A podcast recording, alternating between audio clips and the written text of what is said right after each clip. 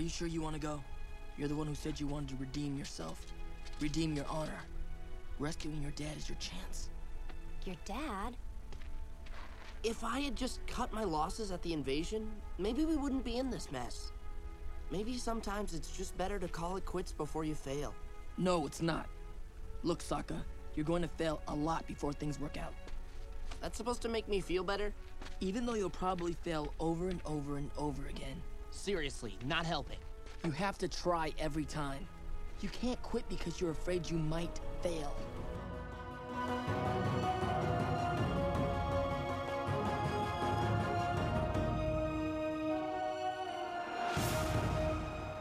Flamio, Hotman. Welcome to the Ember Island Podcast. This is the show where two fans of Avatar The Last Airbender talk about every single episode. I'm Leslie. And I'm Barbara. And today we're talking about a two-parter. This is book three, chapters fourteen and fifteen, The Boiling Rock. Yay! Also known Suki's as Field Trip number two. Here's, yeah. Yay, Suki's back. Everybody's back. It's great.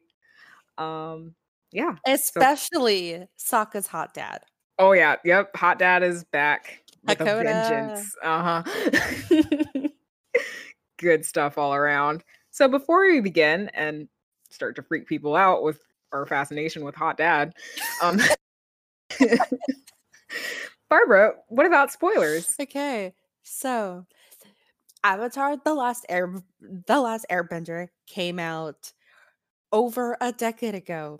You you have had so much time to watch every single episode of Avatar The Last Air The Last Air Airbender, and now it is even more accessible because it was added to Netflix.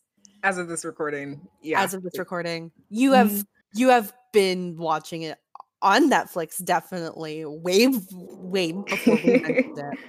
Either but, way, it means I get to be less, or it, it means I get to be more lazy and not have to use my P S four and swap out what other game I'm playing in order to pop in my Avatar disc. so. Anyway, with with with that in mind, we are going to not only talk about things that happened this episode, but things that happened previous episodes and and future episodes. So heavy, heavy spoilers ahead. All right. So, for those of you, you who don't remember, this is the field trip with Zuko number two. This time he's going on a field trip with Sokka to this Alcatraz-style Fire Nation prison called the Boiling Rock, which is this prison that's inside a volcano on a boiling lake in order to hopefully go rescue Sokka's hot dad. Yeah. Uh, before we start actually delving into the episode, what is with prisons being in the middle of the ocean? Azkaban, Alcatraz. I, you know, I, I guess they're assuming people can't swim, or I mean, it's just it's harder to get off the grounds of the place. If like you can get out of your cell, no problem. But then there's the issue of oh, there's a body of water that goes, God knows how far. Or how there hot is, in this case. There is the vault from the Avengers. Yeah. Well, kind of Marvel overall, but uh huh. Basically. I yeah. get it, but and it's cool. Plus it's cool. Like, you know, how boring would it be if we just had this prison just like, I don't know, next door to the grocery store or something. I don't know. But anyway, it makes for an interesting setting. I think it's cool. I get it. I it is just a strange trope. It yeah. Like on the one hand, I get it. On the other hand, it's like, yeah, every prison break episode of anything or movie is usually like this Alcatraz style pris- prison in the middle of an ocean. Or yeah.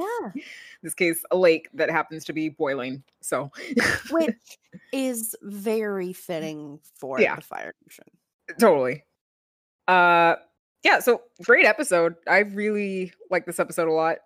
This I used- love these episodes because I love Sokka and, and, and I love Zuko and I love everyone that is in these episodes and mm-hmm. and they're all being their best person. Yeah, I think this used to be like my favorite episode for a while. I don't know, but this is probably the most action-heavy episode that we're gonna get before the yep. prime uh, before the finale, and the action in this one is really good.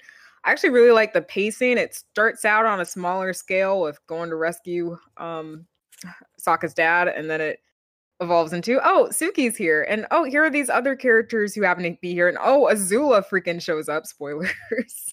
And it's just yeah. like a giant uh, free-for-all toward the end where, it, I don't know, it just feels like the stakes constantly raise, and uh, with yeah, the stakes are constantly raising throughout this episode in a way that I really like and doesn't feel rushed or forced for the most I, part. I like how not not feminist this episode is, but how they te- but how they treat female characters as people. Yeah, this episode. I mean, the show always re- has got a gotten a good handle on that. Oh. I feel. They always do, but I but but I think this one really highlights it, not just through the through the romance com- conversations, but they make all of these women who are in relationships with our two leads for these episodes. Mm-hmm. They they they aren't just the damsels to be saved. They aren't just the oh, uh, Zuko, you you left me, so I hate you. They yeah. are all complicated people that are well written, and and all of their motivations make sense. Mm. And they don't just stand around waiting to be saved, because they're not that type of person. Yeah. Neither. I of like them. That conversation between Mai and Zuko that you're referring to a lot. Yeah. Um. Yeah, but. Yeah, this show's always been really good at it. Uh, this one in particular, really good. Oh my god, that Suki scene! You know what I'm talking about? Oh the, my god! Oh, Sokka. I forgot. Or well, no, uh, okay, I'm uh, thinking of a different one. I'm thinking of the one. one. Yeah, the one where yeah, she goes yeah. after the warden. Yeah, Suki's so just cool. The best at parkour. Yeah, I mean, she, it is definitely ah, believable. This is so not like cool. out of nowhere. No, but it. I think I wrote, oh, so so Suki's just been Irohing this this entire this yeah. entire time. Yeah, basically. Like, no, which, that and playing a lot of Assassin's Creed. Which like makes sense, because I will say this later, but um you see her practicing in her cell. Her cell mm. is just large enough for her to be doing that all day. And yeah. that is what she does. She, Her, like she is doing the same thing Iroh did, which is just keeping sharp, yeah, getting better the entire time she was in captivity. Dude, that scene is so cool. I forgot all about it, and I ended up re- rewinding it like five times just so I could when like mentally do a play-by-play. The flat wall just so, with her fingers, dude, and then she like backflips off of it and then like grabs a beam. Like we'll, we'll get to it. Oh, okay. So shall we shall we start at the beginning? Yes. So first, no one can make tea like Uncle. Uh, we will see this for both of these episodes. Zuko really, really misses Uncle. Oh, I know. He misses Iroh so much. And it's so, so sweet. Much. And oh my god, you can he's actually managed to make tea that's drinkable this time, because the last time we saw him make tea, aside from when he's in Ba Sing Se with Iroh, I guess would be when he tried to make Iroh some tea in the Bitter Work episode when Iroh was injured, and like Iroh like ever so um subtly threw it out the window when Zuko wasn't looking, because it wasn't good. I don't know if Zuko actually got better at at making tea, or if Iroh just has a has a very That's particular true. palate. True. That said, I'd like to think he improved a little bit. Me too. I, yeah. I want to think that he was just trying ever since then to make Iroh a good cup of tea. Yeah. I mean, because I also think the end of the, at the very end of the series finale, spoiler alert, that last scene when they're in the, uh, Iroh's tea house, Zuko's the one serving the tea, so I'm assuming he made it too. And I think Iroh is pleased. So I'd like to think he did. He improved on his tea making skills. And he's also improved on his social skills with the group a little bit since last episode, where he was really distant and awkward. Here he's awkward, but um, he's interacting with them at dinner time more and telling really bad jokes that he can't remember. Not only that, but but they trust him enough for him to make tea. And for yeah. Katara to not automatically go to, oh, so you're trying to poison us, are you? True. so, oh my gosh. Um, yeah, so so Zuko's making tea, which um he says no one can make tea like I like Uncle, which is absolutely true. Um, but but do you want to hear his favorite joke? I mean, I can't remember the beginning, but the punchline is, leave, leave me alone. I'm bushed. Oh, God. And everyone's just, like, staring at him. Crickets. Yeah, uh, Katara's like, it's funnier because he remember because Iroh. Well, Zuko says, uh, it, it's better when Iroh tells it. It's like, well, yeah, it's probably because he remembers the whole thing. Yeah. And Zuko just misses Iroh so much. Yeah. He's such a dork, though, about it, and it's really sweet. Uh, yeah. I, I just love that he thought this joke was going to work, even though he doesn't even remember the setup for it. Like, like well, maybe it'll work. Well, um, I, th- I think that it's one of those things where Iroh probably tells him this almost every time he makes tea. Zuko was making was making tea.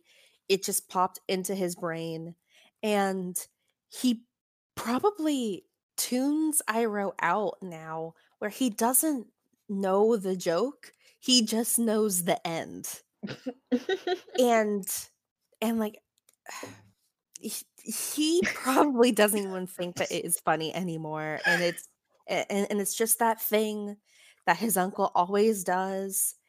And it's just so cute and so yeah. sad too, because you know that like Zuko would want to like next time Iroh's here, Zuko will listen to the entire joke and just commit it to memory. Mm-hmm. And yeah, even though Iroh is has a long stretch in book three where he's not there, he's almost always present. Specifically, anytime Zuko's on, yeah, because everyone always brings him up. Mm-hmm. It's so great. So, yeah. yeah, they're laughing about how bad Zuko's joke is. Zuko is in a point in his life where he's actually able to smile it off. It's great. And uh, Sokka is noticeably sitting off on the sidelines this time around, looking a little sullen. And uh, he walks away and asks for Zuko's advice. On, hey, you know, if people were captured by the Fire Nation, where would they go prison-wise? Uh, and Zuko rightfully asked, like, why do you need to know? Like, uh, yeah, because my hot dad is uh, probably in one of these prisons after we lost the invasion. Um, so Zuko tells Sokka that he was probably taken to this Alcatraz place called um, The Boiling Rock. The Boiling Rock. Yeah, uh, A K A the title of the episode, which is this prison that holds like what the Fire Nation considers to be the most high profile um, prisoners, including like war prisoners, obviously, and pirates too. uh, yeah. So again, it's in the middle of a volcano, in the middle of a boiling lake within the volcano, really cool sounding. And Sokka's just like, oh, okay. Um, well, how do you get there? Just out of curiosity. Zuko's just like, why would you need to know? But in case you need to know, you flew over it on your way back from losing the invasion to here or whatever. And Sokka's like, okay, thanks. That's all I need to know. And Sokka is not the most subtle person here. So Zuko immediately catches on that, okay, he's getting ready to bail for, to try to rescue everybody. Zuko um, caught on the second that he mentioned his dad. That yeah. is that is the only reason why he why why he told Sokka where it was, because mm-hmm. because he knew what was going to happen and he wanted to go with. Yeah. So Sokka thinks he's being super subtle about it and tries to sneak out the uh that night, later that night while everyone else is sleeping. He manages to evade everybody, including Momo, and makes it to Appa, only to find Zuko waiting wide awake for him. oh. Uh yeah. I like how um Uh, when Zuko doesn't want to tell Sokka about the Boiling Rock, that he treats Sokka like a person. Yeah. Where um, it isn't that he doesn't want to tell him because, well, I don't trust you. It is that it's really bad. Yeah. And like... he and and he doesn't want to put those images in his head. Mm-hmm. He's clearly. Uh, this is one time where he's done this, but like also it was also his reasoning for leaving May like he did um a couple episodes ago, which he confronts him about in this episode because he didn't want to drag her into all this treachery stuff that he's doing right now. I will talk about it. Yeah. Um so Sokka is like, yeah, fine, I know, I'm going to go rescue my dad, happy now. Zuko's like, I'm never happy. Which is absolutely God. True. So Zuko, I love it. Crawling in my skin. These wounds, they will not be there. Great. Uh, yeah, and that was a moment where I was like, yeah, him and May were kind of made for each other, in my opinion. Uh, yeah. Yes. And Sokka's like, well, you can't stop me because I have to regain my honor, which is the wrong word choice no. in order to try to convince Zuko not to come, because that's basically his calling. Yes. No, that is Zuko's Zu- that is Zuko's trigger word. Yeah. Honor? Okay, gotta help. Okay, yep. And he's like, yeah, you need to re- redeem your honor. Believe me, I get it. Yeah. So remember when Aang talked about honor too? Right. It's it's like how Batman has the bat signal. That's Zuko's bat signal. Zuko has honor. Yeah, the honor signal. Yeah, so Zuko's coming, whether Sokka likes it or not. Sokka obliges, and the two go off together on their field trip, which is fantastic.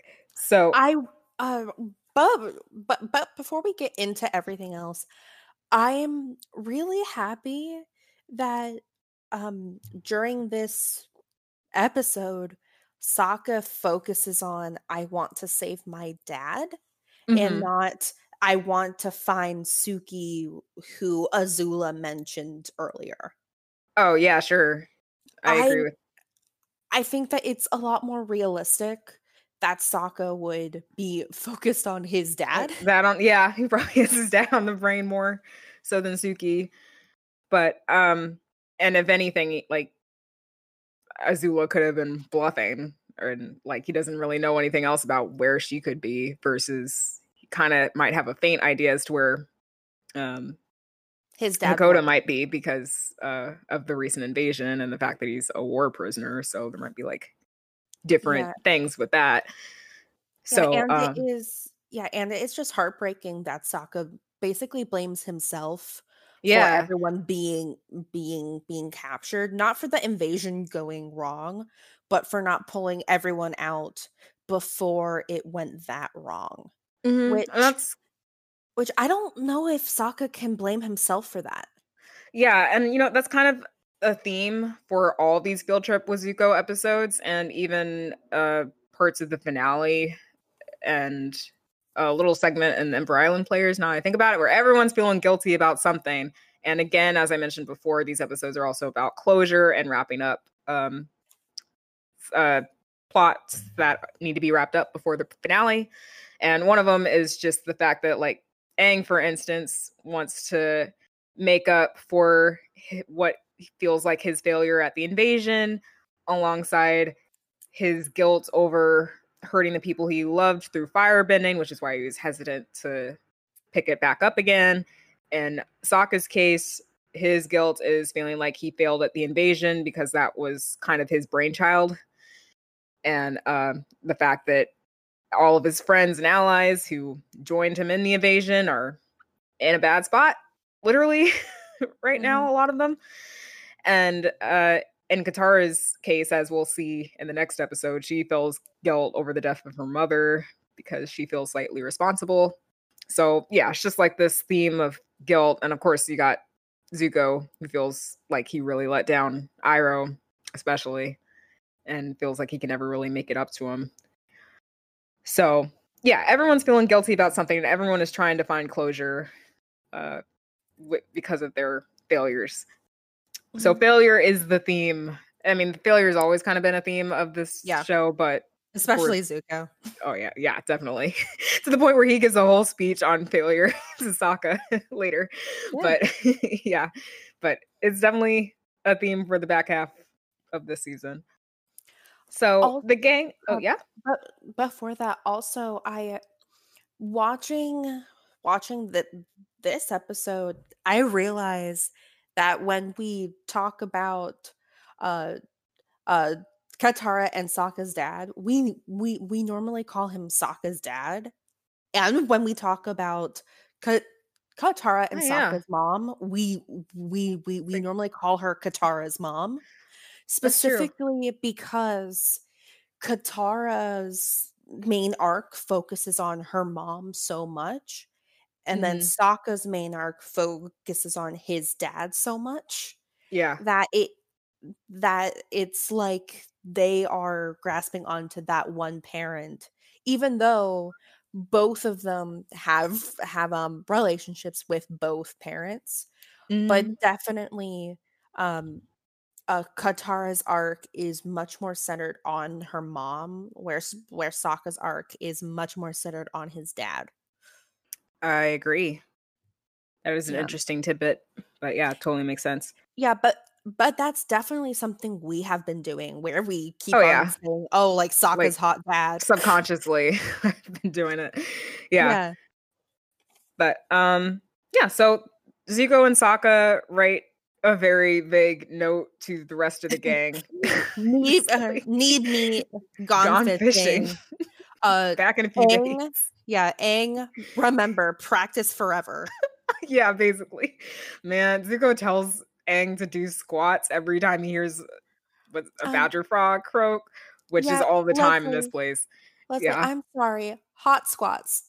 Oh, hot squats. Yeah, hot squats. They're hot squats. Hot squats. It's my favorite thing. Don't know why. Yeah. Yeah, they look like normal squats though. So, but except they're hot, I guess. Yeah. But um yeah, either way, poor Aang, he has to do leg day for all of eternity until Sokka and Zuko get back. uh yeah. So then we cut to Zuko and Sokka and Uh, Zuko's war balloon, because obviously they can't take Appa because, I mean, where would they put him? Which yeah. Zuko makes the point of that. Like, thank God for Zuko. And so then we get awkwardness initially between these two because I they're both awkward bros. I love it so much. Well, both of them have nothing to talk about. No. Well, it's weird because, like, even when they were antagonists towards each other in earlier seasons and stuff, like, they didn't have as much interaction. They never talked. Really, yeah, I, yeah. I mean, Sokka might make a, a joke about him, but like Zuko was not always in the same room.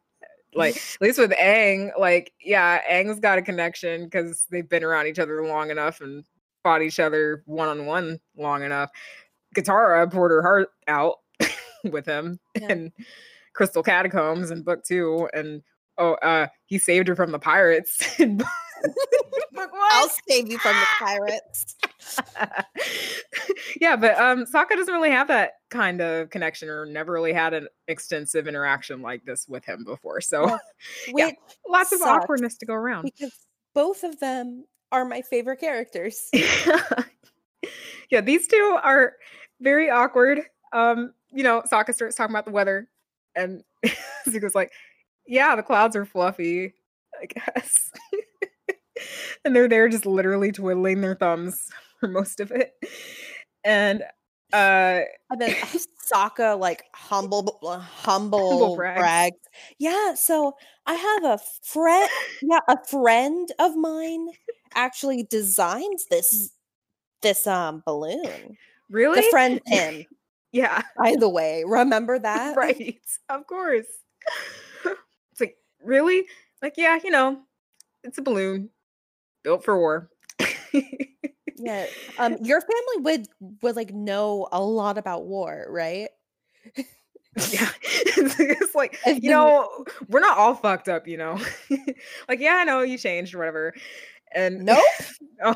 I am talking like, about Iroh, my yeah, uncle. Like, my uncle rocks. He's a total badass and like a horrible person. I totally let him down and I feel like I'll never make it up to him.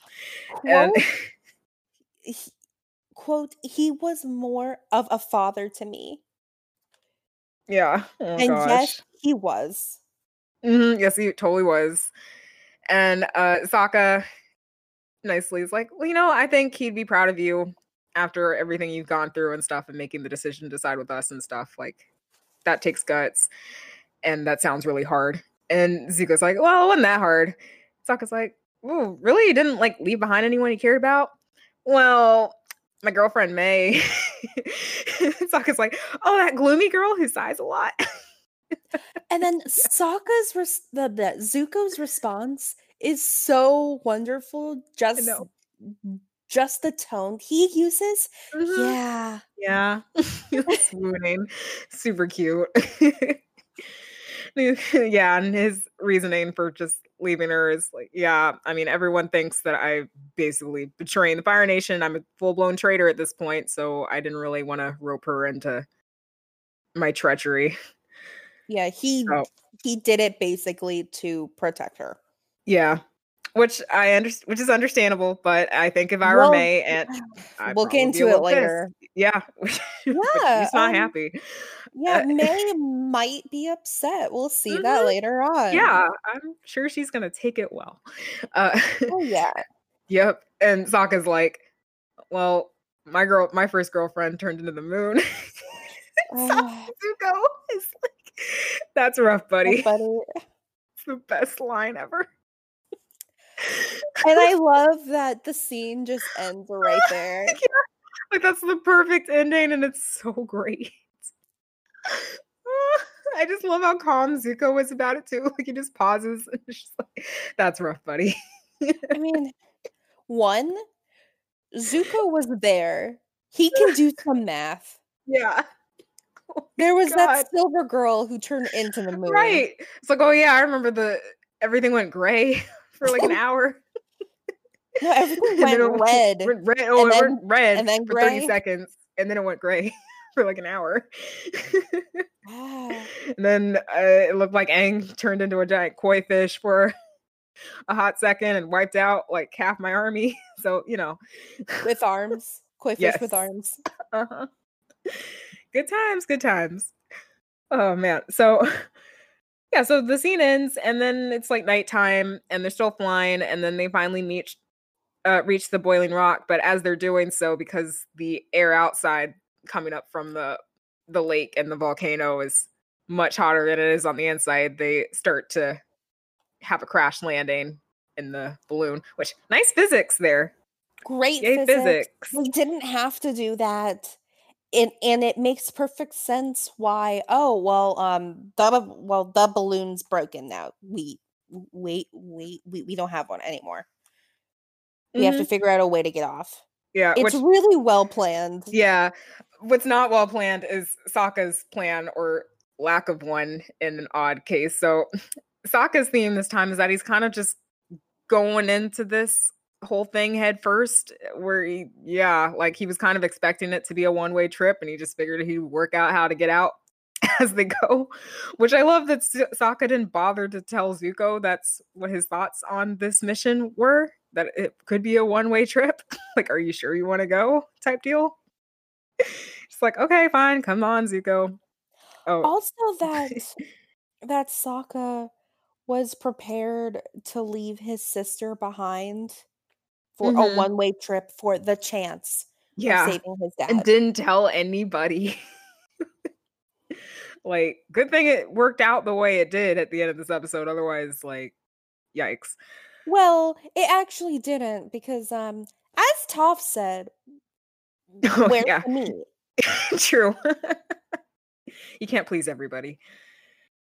But yeah, so the war balloon's destroyed, so now they're kind of stuck until they yeah. figure it uh, out. Sokka smartly sinks it. And um, this is where we we get our first little thing of foreshadowing, because the balloon is super hot to the touch. It burns Sokka's hands. He he has trouble touching it, and then he pushes it into the water using the um, balloon as kind of in as kind of insulation. Yeah, which so. which is foreshadowing for later. Not just showing that, like, the water's hot, but that it makes things around it hotter, mm-hmm. which yeah. can cause problems later. Yeah, so it's hot. And so we just kind of cut to them having already acquired um, uh, Fire Nation guard uniforms. I mean... This this prison's run terribly. So yeah. they don't know how many guards there are. Uh-huh. They don't have a guard schedule or anything. I guess not. They can all just go in the prisoner's cells whenever they want, and no yeah. one's weirded out by mm-hmm. it. It's just weird, because it's like when this episode starts to feel very like Ocean's Eleven-y, Prison Break-esque. And you'd expect to see every nitty-gritty detail as to how did we infiltrate the place in the first place, and like, you know, how did we get the disguises? We're just gonna skip that part. Just cut to them already with disguises. Uh, I mean, okay. I I would definitely believe that they just found a laundry room, found a closet. I, I mean, this how did they get in in the first place?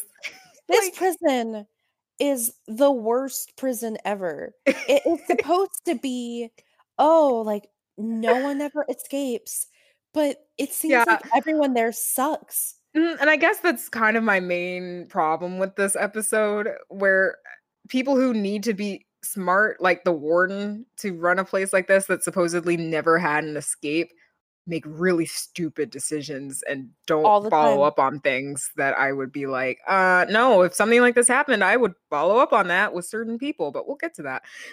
Or maybe... have a count of how many guards there are, so you know that. Also, why would, like, these stupid guards, they were they were just like, oh, hey new hey new guy that isn't showing your face, what up? Yeah. Right, like no I Ds, nothing. Like, i, I just know. It's a whatever little, you, you have to suspend a little bit of your disbelief for parts of this episode, I feel, which is kind of what knocks this episode down, which is what has knocked down this episode from being my favorite episode after a time. But I still really like the episode. I mean, I think the biggest problem is that the Boiling Rock is is its own protection, so no one assumes that people coming yeah. in or out are wrong or yeah. bad or or could possibly be that way. So everyone just assumes everything is on the up and up, because, well, who is going to infiltrate here? It mm-hmm. is Im- it is impossible. We are the Titanic of prisons. Yeah, nothing basically. ever bad happens. No, to the Titanic. Of course it not. Is, it, it had smooth sailing. Yep, smooth sailing at all times. Nothing happened. So, yeah. So they got guard uniforms, and everybody's called out to the square, uh, where we see oh. this one prisoner who's named Chit Sang. Chit Sang. Chit Sang. Yeah. Okay, so he's he's our um one of our primary characters in these two episodes. And and you know that because they keep on saying his name. Yeah, don't forget it. It's important. Uh yeah, so there's this other guard who's antagonizing antagonizing him for no reason other than the fact who that is, this place who is never named. Never we named. Never to the name. Yeah. He's antagonizing him. Uh shocker, this place is corrupt as hell. No surprise there. Uh yeah, and antagonizes him enough to get him to firebend, which is not allowed in this prison. So um oh I did like the part cooler. Yeah. Oh, I like the part before this though, where uh I forget what Chit Sang says, but then the guard after that is like, "Oh, wasn't that wasn't that funny?" And he talks to, he's looking at Aang at Aang. He's looking at Zuko and Sokka. and oh, isn't like, that cute? I think. Oh, isn't that cute? Yeah. And they're just like, "Yeah, yes, cute. Sir, cute, super yep. cute, sir." And Sokka's just Sokka's face looks so exhausted after that because he was totally caught off guard. Which I thought was funny. Um, yeah. So after Chit Sang firebends, he's sent to like the solitary fire confinement equivalent of this prison, which is a cooler, which is kind of fucked up. um, it isn't uh, kind of fucked up. It is fucked up. It's so um, firebenders rise with the sun and run a lot more hot than than than normal people. Yeah. So by putting them in a in a cooler, you're torturing them. Yeah. They're doing that on purpose. The cooler being like a literal freezer that's been like ramped down to like, I don't know, negative thirty degrees Fahrenheit. Probably, I don't know. The place looks freaking I mean, cold. It is definitely enough to um to um grow ice. Yeah. And it is definitely enough where um they can see their breath, which which is probably ex- extremely dangerous for a firebender. Yeah, and I'm like, how long are they left in there? Well, like, um, whoa. Uh, Sokka said that he would be back in a in a hour. Jeez, um, yeah. he he was just guessing, but I think it's only for a like hour max. Still a long time. That is a know. really long time. I mean, uh, so um, um, on Fear Factor and on yeah. and on various shows, um, they have had people stand in buckets of bu- buckets yeah. of ice water. Good times.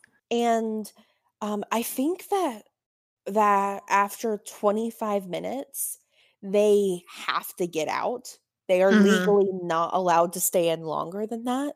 Because you'll literally start to get frostbite. You will oh, lose totally. circulation. You you you will have terrible medical problems. Mm-hmm. That also happened on a season of uh, Next Top Model. Remember that? Oh, yeah. It was like cycle seven. Uh, uh, I think Carrie D was in the pool or like a really cold body of water of some kind where she ended yeah, up getting it, hypothermia. It was a extremely cold pool. Um, Uh, she was saying she was cold.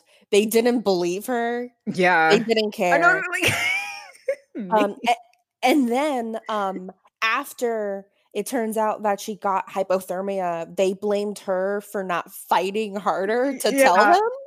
God, this is terrible. uh, but anyway. I missed yeah, that so the, show. It was oh, so bad. I know. I love that show, though. Train wreck, but it's great. But anyway. Okay. Uh, yeah, so this place is uh, really cold, and as a form of solitary confinement, it's really, really bad and really, really fucked up. Mm-hmm. So, yeah. Uh, yeah, so then we cut to Zuko being awkward. Oh, um, before that, I love how Sokka's just like, prisoners, am I right? Oh, yeah. These two are so great at blending. Never mind the fact that they clearly look like they're teenagers in contrast with everyone else here, and they're like significantly shorter and skinnier than everybody else in this place. And yet nobody questions it. Yeah. Like uh yeah. So we cut to Zuko in a guard break room getting some food that magically changes color from brown to green to brown again. Yeah, and uh mm-hmm. And he's leaving his helmet on at all times because obviously if he takes it off, I mean, dead giveaway. uh, also, thank goodness there there was a rule that you're supposed to leave your helmet on all the time. Yeah, true. Yep. Everyone else just doesn't because Thank they're God. cool. Mm-hmm. Or at least in the break room, they take them off. But uh, yeah. yeah. So Zuko t- has lunch with some of the guards to get some intel and stuff and, about. And they don't even ask him his name. No. They just assume that he is a new guy and yeah. just keep on calling him new guy. Yeah. The guess, breaks. Maybe it's one of those rite of, pa- rites of passage type things where like they don't call you by your name until you've worked there for a couple years. And then you get the respect of them calling you by your name. Well, maybe a week. But uh-huh. um, uh, Zuko asks if he can ask a question. Um, uh, no, everyone... you can't date the female guards. Yeah. Trust me, you don't want to. So is this just a frat house? Basically. Of guards? Yeah. Uh, yeah, that's my interpretation of it. So uh, Zuko proceeds to ask about, you know, what about any war prisoners and stuff?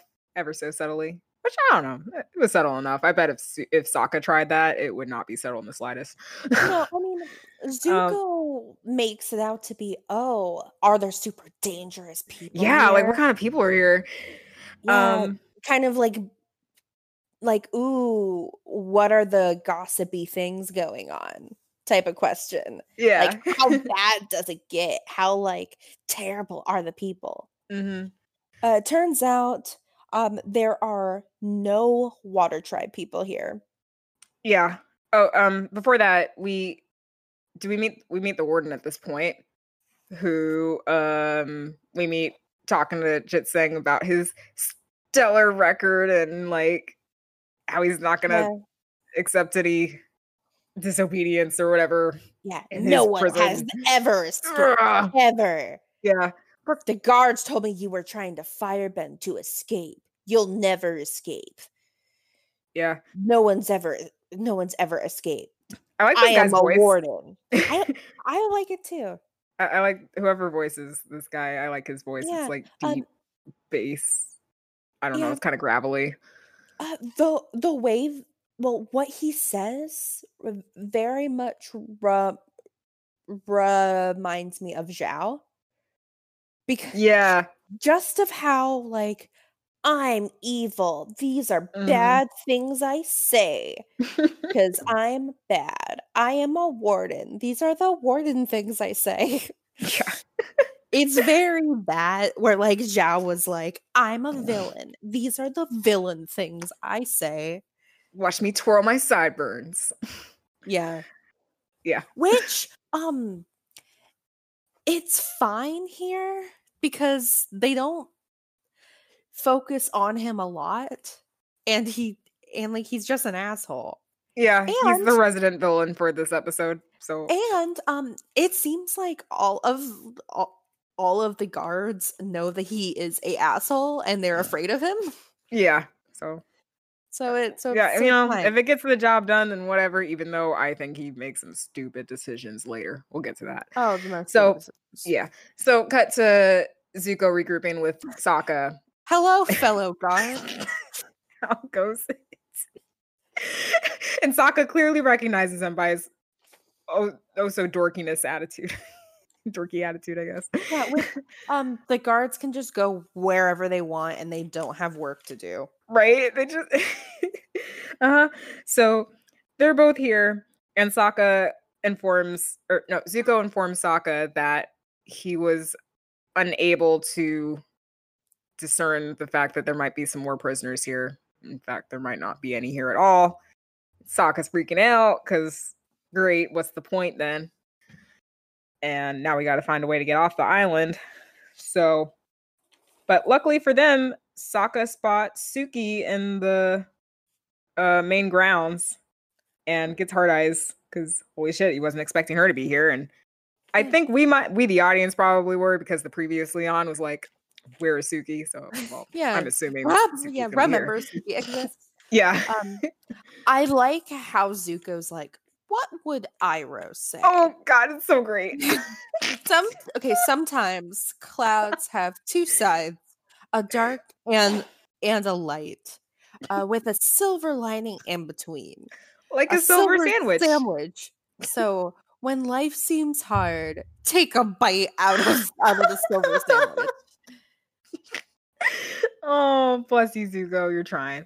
Um, um, yeah, so Sokka gets the idea when he spots Suki. Like, oh my gosh, yes, I got it. And Zuko's like, wow, I can't believe that worked. And Sokka's like, no, you're, uh, what you just said made no sense at all. Now, um, this sounds terrible, but I'm very happy that Sokka's first thought wasn't, oh, I guess I just have to free everyone now. Yeah. Yikes. Like pulling a Katara. Yeah, basically. Which, love her. Yeah, Katara, were, yeah. There's a reason why Katara did not come. Right. Like, thank God. Yeah, I feel like if she were here, I'd be like, let's free everybody. Like, um, I'm pretty sure some of these people are in prison for a reason. Uh, yeah. So, Which, Suki- um, um, isn't it weird that they sent firebenders to the Boiling Rock? I yeah. know that they have a cooler, right? But but it I, really seems like a prison that's made for not firebenders. I kind of started to think that too a little bit. Like, yeah, that's a little interesting. But I mean, I guess it's effective. So, what can you do? Yeah. Um, yeah. So then we cut to uh oh Sokka somehow figuring out where Suki's cell is. And then just like, going in just there. Walking in. And this is where I I paused I I paused the episode because I hit myself in the face like an anime character. I Sokka. What, what what are you what doing? are you doing? What are you doing? I wrote the same thing. Okay. Sokka Sokka comes in dressed as a guard, guard helmet on. Yeah. He is like, do you recognize me? Suki. No. Suki's basically like, all of you pigs look the same. Yeah. Well, maybe this will help you remember. Goes in for a kiss. With the helmet still on, she doesn't even know who this guy is. No consent whatsoever. And she decks like, understandably decks him. Yeah. As she should. Yeah. yeah. Like, what the hell, Sokka? Like, oh, wait. Sokka, you're here. And Suki's eyes instantly well up in tears. Yeah. And that part's sweet. But yeah, Sokka, yeah. maybe don't go in for a kiss dressed up as not you. Worst. yeah. Yeah. So um um it turns out Suki's the Suki's the only Kyoshi warrior here. She was sent here because she's the leader. Yeah. So again, all the high profile peeps are here. Yeah. Uh, which is which is actually smart by um, um oh yeah, separate the, the leader, leader from the group. Makes sense. Yeah, so um it turns out that the rest of the Kyoshi warriors are in a prison kind of near the Im- the Fire Lord's Imperial Palace, you know, where Iroh was. Just saying. Yeah, that's true. Ooh, what, you think maybe he let him out? No, maybe more so that um it that just Iroh was there. Oh, yeah, okay. But also um um he had that one soldier on the inside. I could definitely see him going going back when he when he was uh uh tr- basically liberating everyone with the White Lotus, going there first and knowing the prison to get everyone True. out. Yeah. The um continuity speaking, now that I think now that I think about it, I don't think they were released until After. after Ozai's defeat, because Ty Lee hung out with them in prison. Enough spoiler alert, Ty Lee ends up in prison oh. um, long enough to join the group after being released from prison. So, yeah. Mm-hmm. But anyway, uh, Sokka and Suki appear to be having like just a full-on makeout sesh for an extended period of time because they're taking a lot longer in there than Zuko intended. So here comes Here comes another guard, because uh, Zuko's been uh, just look out at this point. And here comes another guard who needs to get into Suki's cell for whatever reason. And Zuko's trying to get her to leave. It's not really working. And Zuko's Wait. pissed off at Sokka because what the hell? I didn't tell you to make out in there. I told you to say hi and get out. Which I really don't get why all of these guards are going into people's cells. I don't know. Like, they don't really give explanations. Much. Oh, like, oh, give me ten more seconds to beat this guy up. Maybe it was like inspection time or something. And I don't know. This place is corrupt, so they could come up with whatever reason. Uh, yeah, so Sokka's taking too long, so Zuko basically has to attack this guard in order to stall for Sokka to get the heck out of there. Who is a female guard. So it's great. Yeah. No, like, I'm not being sarcastic. I think that it's that it's great that they showed two oh, people yeah, yeah. fighting of separate genders, and it's fine. Mm-hmm. Yeah, because that's true. Both of them are trained fighters. Mm-hmm. this, is, this is okay. Yeah. Don't don't punch random people, guys. I am not. Mm-hmm. Or don't that. go for kisses dressed up as fire, uh, fire prison guards. Kaka, what did you expect was yeah. going to happen? Really, really though. uh, yeah. So Zuko obviously gets captured. Um, thanks for taking one for the team, Zuko. Um, yeah, and then he gets confronted by the warden, who turns out is actually May's uh, uncle. May's uncle. Awkward. Who That's one way is to meet the pissed fam. that yeah. Zuko broke his niece's heart. It's like, oh man, this is not how I wanted to meet the fam. uh, yeah. So, um, I lost my train of thought. Yeah. But yeah, the warden's like, yeah, you're my special prisoner, so welcome. I pissed off at you, so. Yeah, you get to hang here for a while instead of me turning you in to your dad for whatever reason. Yeah, I am going to turn you in later, but um, for now, I'm just going to rough you up and just be a dick to you. Yeah. Which I'm uh, like, yeah, okay, Okay, cool. Yeah, that's fine.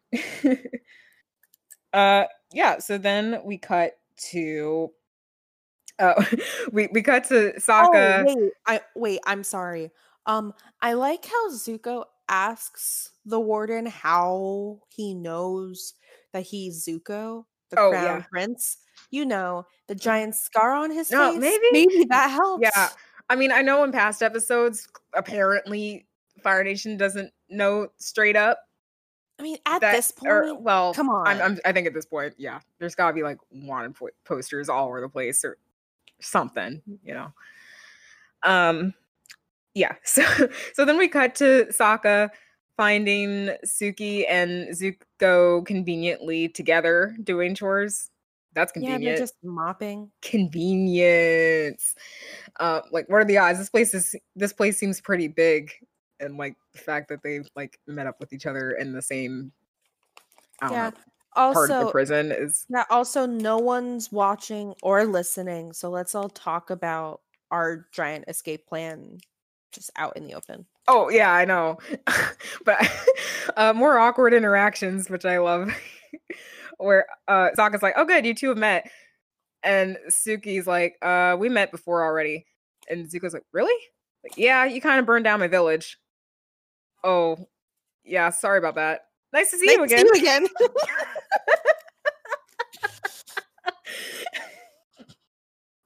Great. So, yeah, so Sokka comes up with an idea, talking to them ever so discreetly, just right by the stairs and right in the open where there's other yep. prisoners and guards around, that uh, they're going to use a cooler in order to use it as a boat to float across the boiling lake, which is a smart idea. What's not smart is telling the idea out in the wide open, because here comes yep. Chit Sang, who overhears it, no problem. He probably wasn't even trying to eavesdrop. He was probably just walking down the stairs and just overheard it. Uh, Yeah, so he wants in on it. And everyone's in denial. Like, oh, no, we're not hatching anything. Yeah, no, we were They're just doing a good job. An egg. We're, we're yeah. hatching an egg. Yeah, Cousin Sokka, who totally ruins the ruse. Like, yeah, the only thing we're hatching is an egg. And everyone else face palms. Yeah, well, I want part of this, part of that plan. Yeah. And the egg. Yeah. So, yeah, they let him in on it. And so the first stage of the plan is they got to get somebody in the cooler to go unbolt it. So leave it to Zuko, but they got to start a fight first in order to instigate an excuse for firebending. Yeah. And that's believable. So uh, Chit Sang starts a fight with Zuko. And it's so fake. I love it. uh, no, I I love how um, Zuko's, Zuko, Zuko's like, watch who you're shoving. I think you mean whom I'm shoving. Like, Grammar Wars. Chit Sang is apparently a grammar Nazi. I guess so. Yeah. Even though they make him out to be stupid. Yeah. Oh my god, I wonder what what what did he get um arrested for? Like, I hope they're not like big. Yeah. I, I hope they're not helping like a serial killer escape or something. Like, I don't know. Do they ever ask? Nope. Here we go. Let me go to the... Like, we don't know what this dude did. I mean... Ooh, he, he claims that he was falsely accused of a crime for, for, for, for which he was convicted for, but he was innocent. It must have been a very high-profile crime, though, to end up here. So, I don't know. But, yeah, those are questions I would ask first. Like, okay, yeah. What? Yeah, so they get in a fight, and um, Zuko does a cool breakdance move. I love Zuko's breakdance move so much. Uh, yeah, ends up firebending, and uh, ends up in the cooler. All according to plan. And cut to Sokka just, again, able to go to... Uh, anywhere go he wants. Anywhere, yeah. Like, he doesn't have no work rules. To do. He doesn't... It's weird. Like, it's so weird. Um, yeah. But whatever, he figures out where uh, Zuko's being held. And Zuko's a total badass, and coolers mean nothing to him oh. since he just got dragon powers and breath of fire action. Yeah, I yeah, I just wrote hot Zuko. Yeah, hot Zuko. Basically. Yes. So um the cooler is supposed to basically take away your fire bending. You get so cold that you can't bend. When Zuko um um During the during the, the during the book one finale, Zuko had trouble True. firebending a lot. Iroh was fine, uh, but Zuko had trouble firebending t- to the best of his ability. Here, Zuko's fine because he's just he's gotten so much better at bending. Yeah, he's so good. Like, he's a total and, badass, and and he's not even shivering. He just nah. has internal heat. Mm-hmm. Awesome. So um, he unbolts the whole thing, and then there's some guards coming, and uh, Sokka and Zuko haul up in the cooler and try to eavesdrop, and the guards are talking about how they're about to get some new prisoners, including a pirate and some more prisoners. So, mm-hmm. of course, they come to the conclusion that one of those war prisoners might be his dad, and now Sokka's and- debating whether or not to go along with this plan or... wait it out and see what happens and then try to come up with something else afterward. Because it's a big maybe. Yeah. Uh, yeah. Really big so, maybe.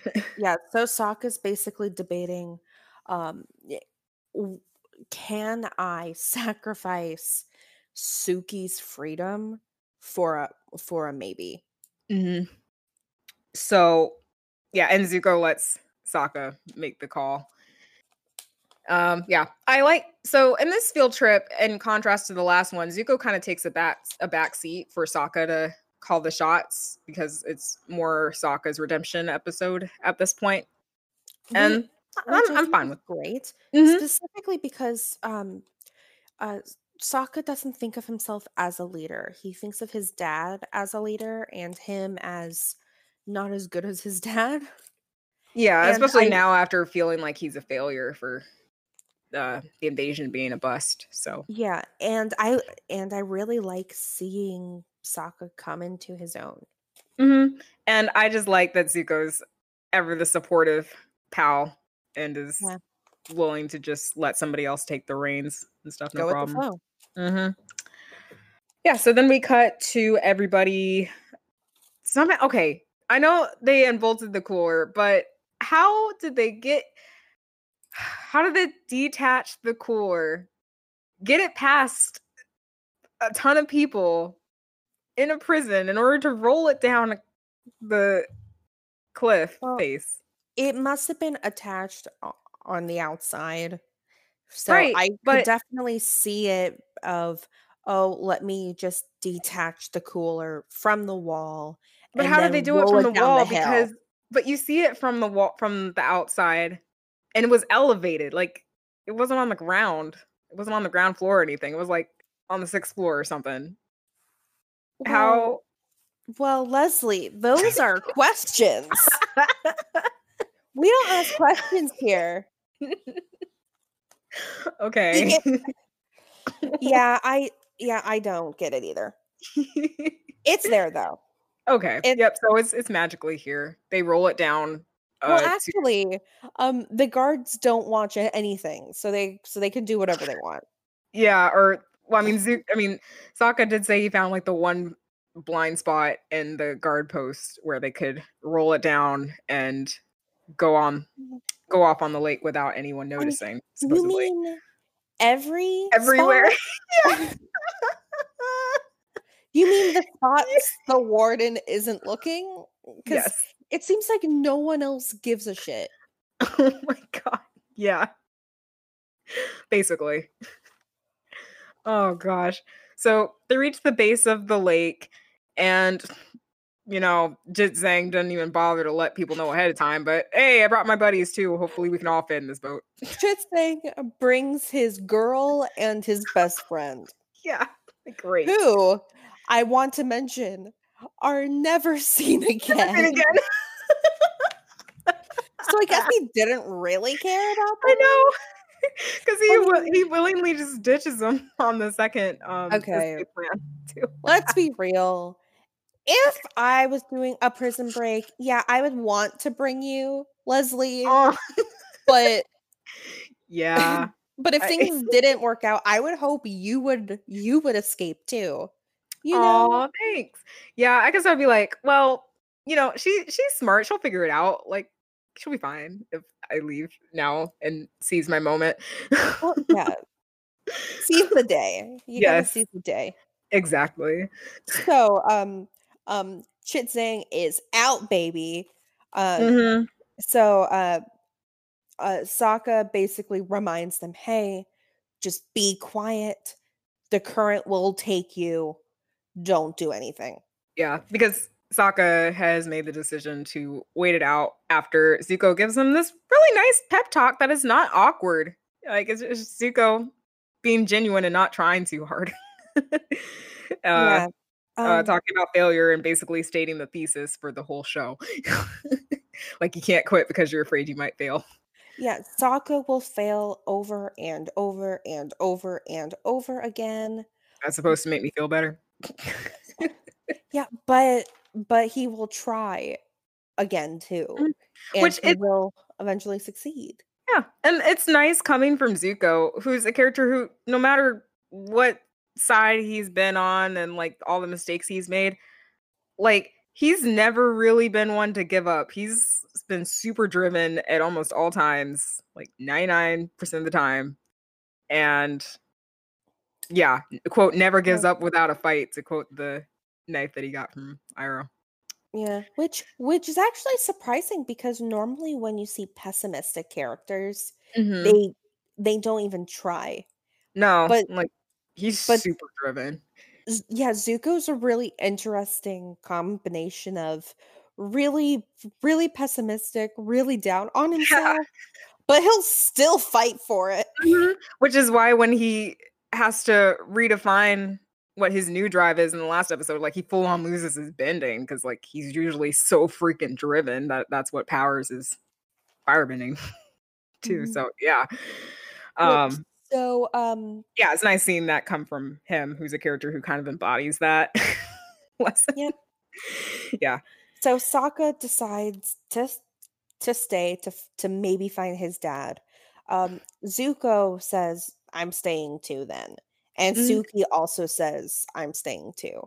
Yeah. So then, really sweet. The, yeah. So then, the three people we don't care about um, um get to es- get to escape, but instead of following Sokka's plan, um, uh, the the current's going very slow in the cooler.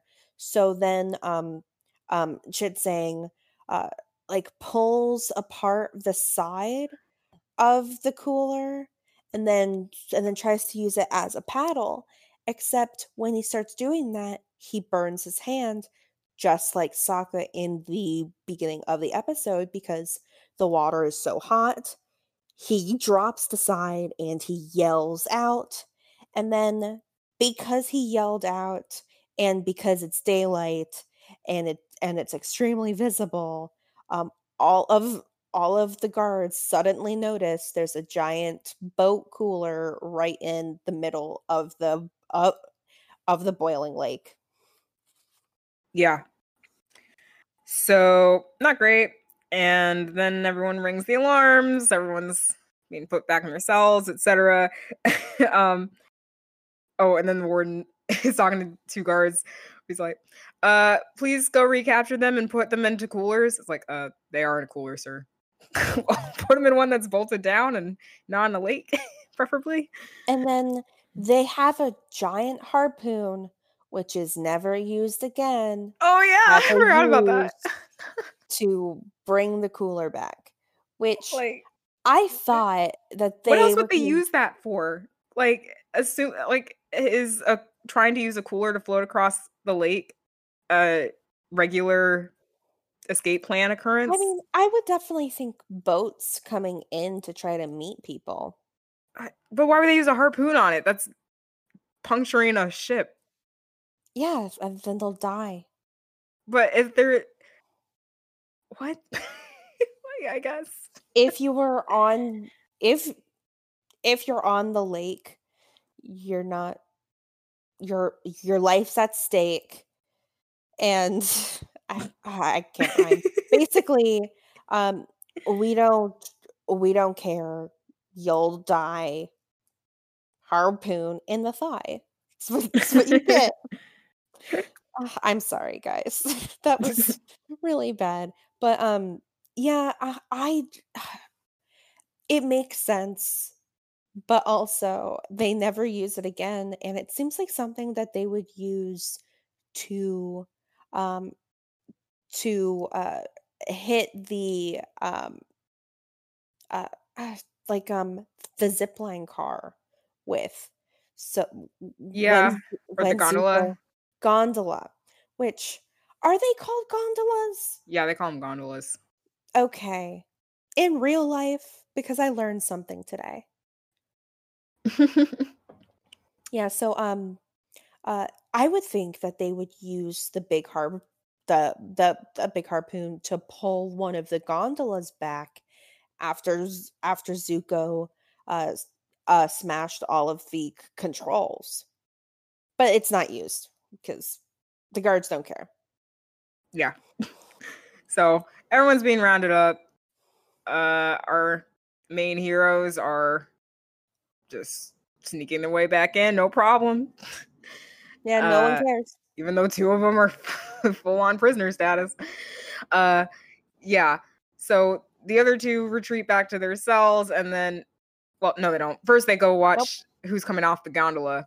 So we get random people. We get what appears to be one of the pirates from uh, the episodes involving the pirates back in book one, I think. Did you think pirate dude looked like one of the uh, pirates from earlier? Uh, kind of. I, I, I, I, I would definitely have to look back to see, but I would not put it past this show to have dropped that reference. Yeah, just, just I think to make that joke. Sure.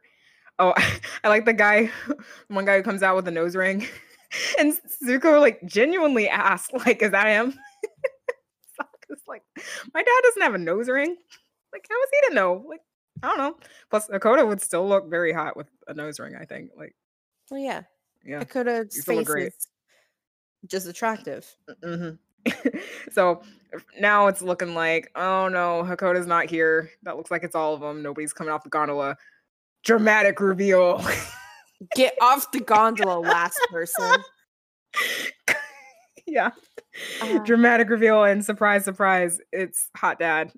No, it's Sokka's sad hot dad. Uh, oh yeah. Which is the best kind of hot dad. Yes. While his hair is blowing in the wind. Oh, I'm garbage. I was like, oh, he looks sad and he serious. Looks great. Yeah, he looks great. Even with yeah, yeah, he looks great. Oh, yeah. And that that concludes part one of The Boiling Rock. We'll which, probably have to, yeah, yeah. Which oh, was, which brings us to part two. Mm-hmm. Of, we'll probably place a timestamp. Yeah, which is also called The Boiling Rock Part yeah, Two. Just the two at the end. So then we get same scene. Uh, the warden is giving all the newbies a pep talk uh, which, slash orientation to the prison. Which can we stop doing that? Why not? You need you need to get. You know, your notary stuff signed, and you know, all your your prison swag, you know, like your P Js and stuff. Very I important. Mean, I don't need you telling me over and like basically over and over about how uh, uh, about how hardcore your prison is. Is this the nineteen forties? Yes. Basically. He needs to brag about how awesome his record is, uh, about the fact that nobody's managed to escape this place somehow. Yeah, we, uh, we keep on talking about it, which means that no one's ever going to break that promise. No, never. Oh, so my note, my first note was, how come pirate dude doesn't get a shirt, but hot dad does? Because we can't sexualize hot dad. No.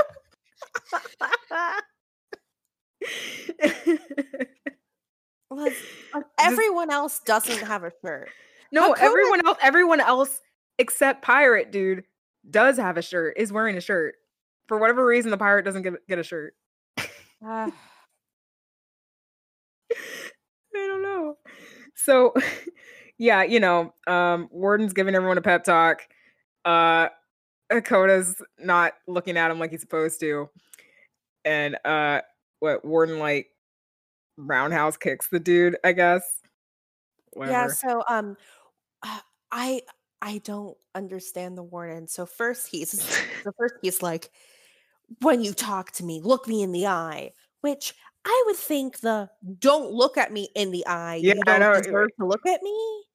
Yeah, I guess it goes either way. Where it's like either oh you're not worthy enough to look me in the eye, or actually, no, I'm better enough. Than you. So yeah, you need to respect me and look me in the eye type deal. I don't know.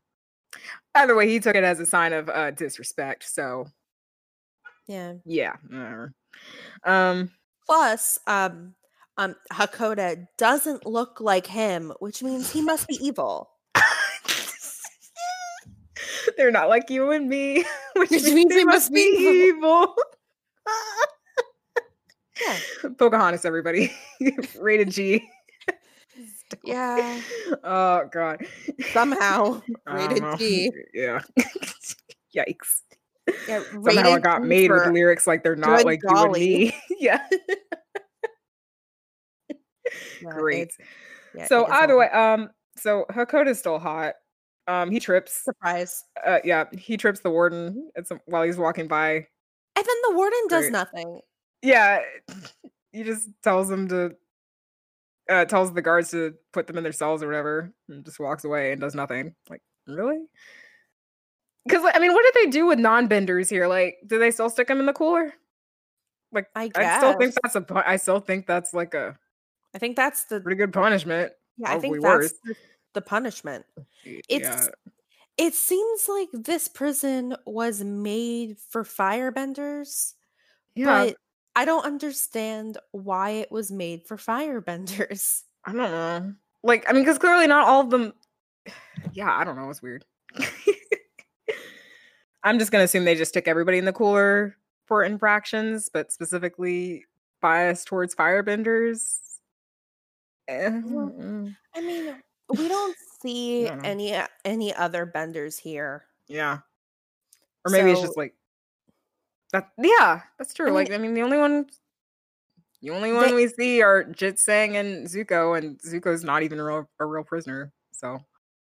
For a second, I thought you were going to say, and Zuko's not even a real bender. Don't know why. Ah, why would I say that? I don't know. I think I don't know. Maybe you're just being mean and saucy. Zuko's the worst. Lee's favorite character, which is why I talk about him all the freaking time. Yeah. Just terrible. Yeah. Ah. I just hate this cake so much. I just have to see the cake disappear. I, I don't know. I, I have to eat the whole thing just to make sure that it's all awful. Yeah.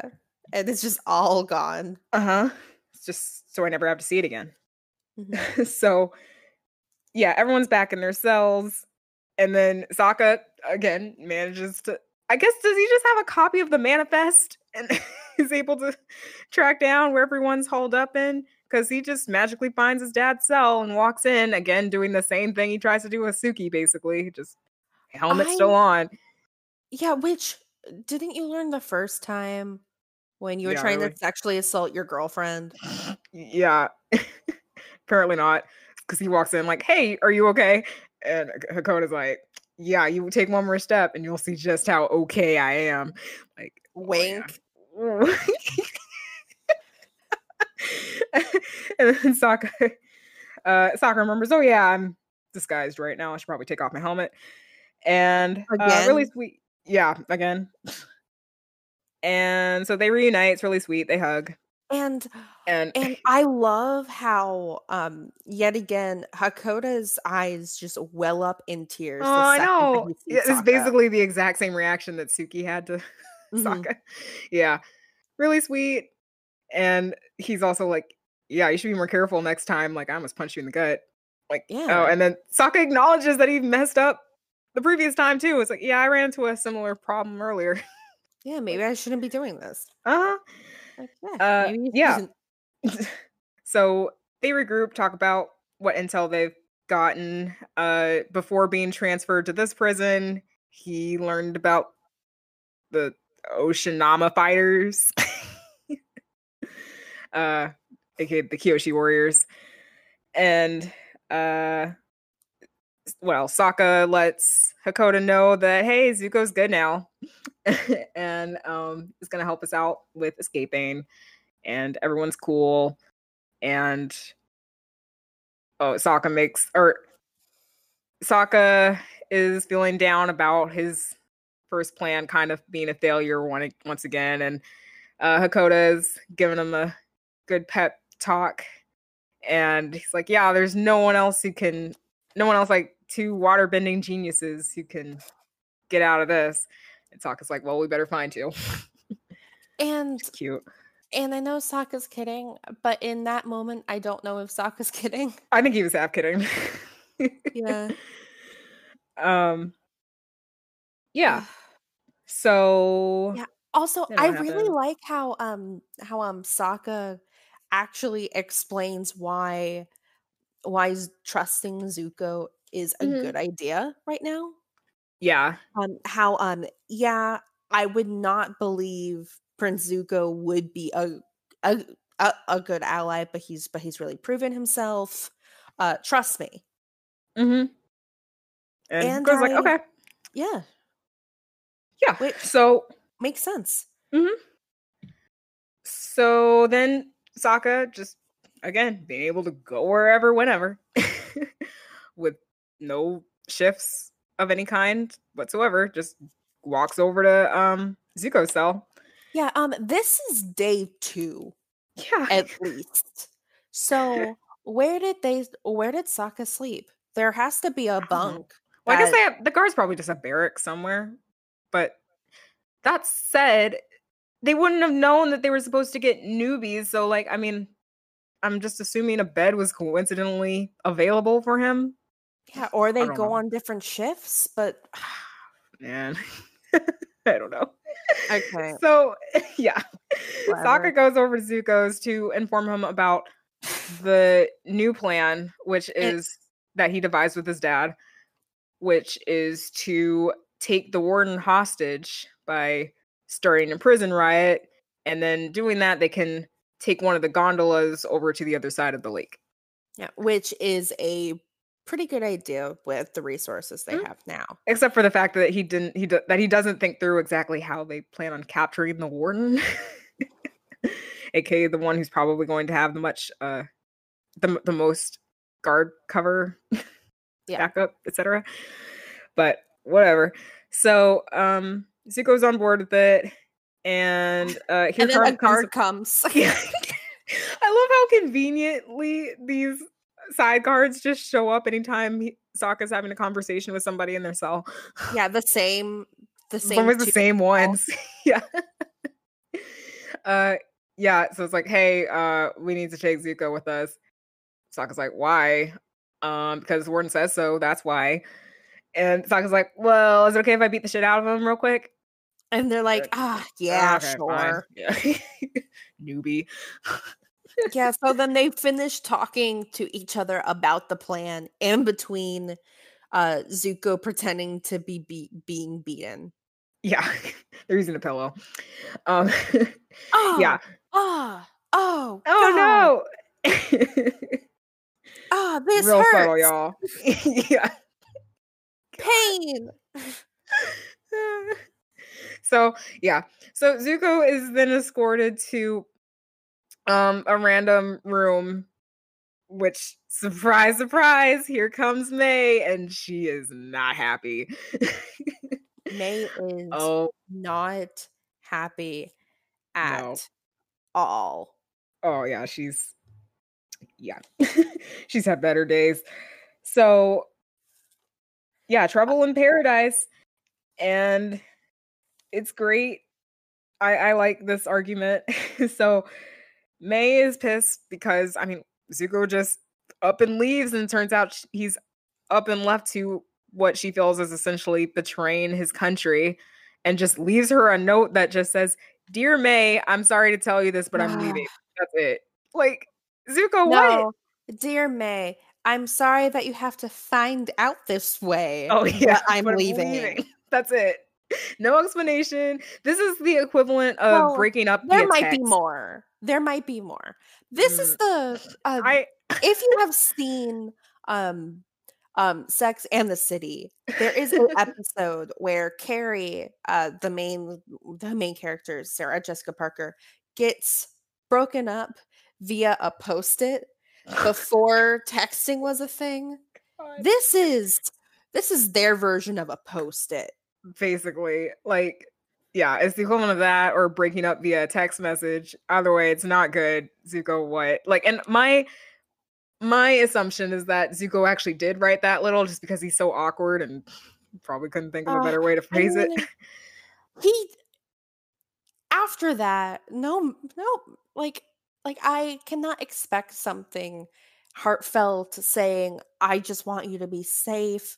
I love you. Um, Uh, stay here for now. Hopefully everything works out." He he would not write any of that. It isn't. It is. It what I think came after that was "Don't follow me" or something yeah. else. Zuko stupid. Mm-hmm. Like um um "Don't follow me.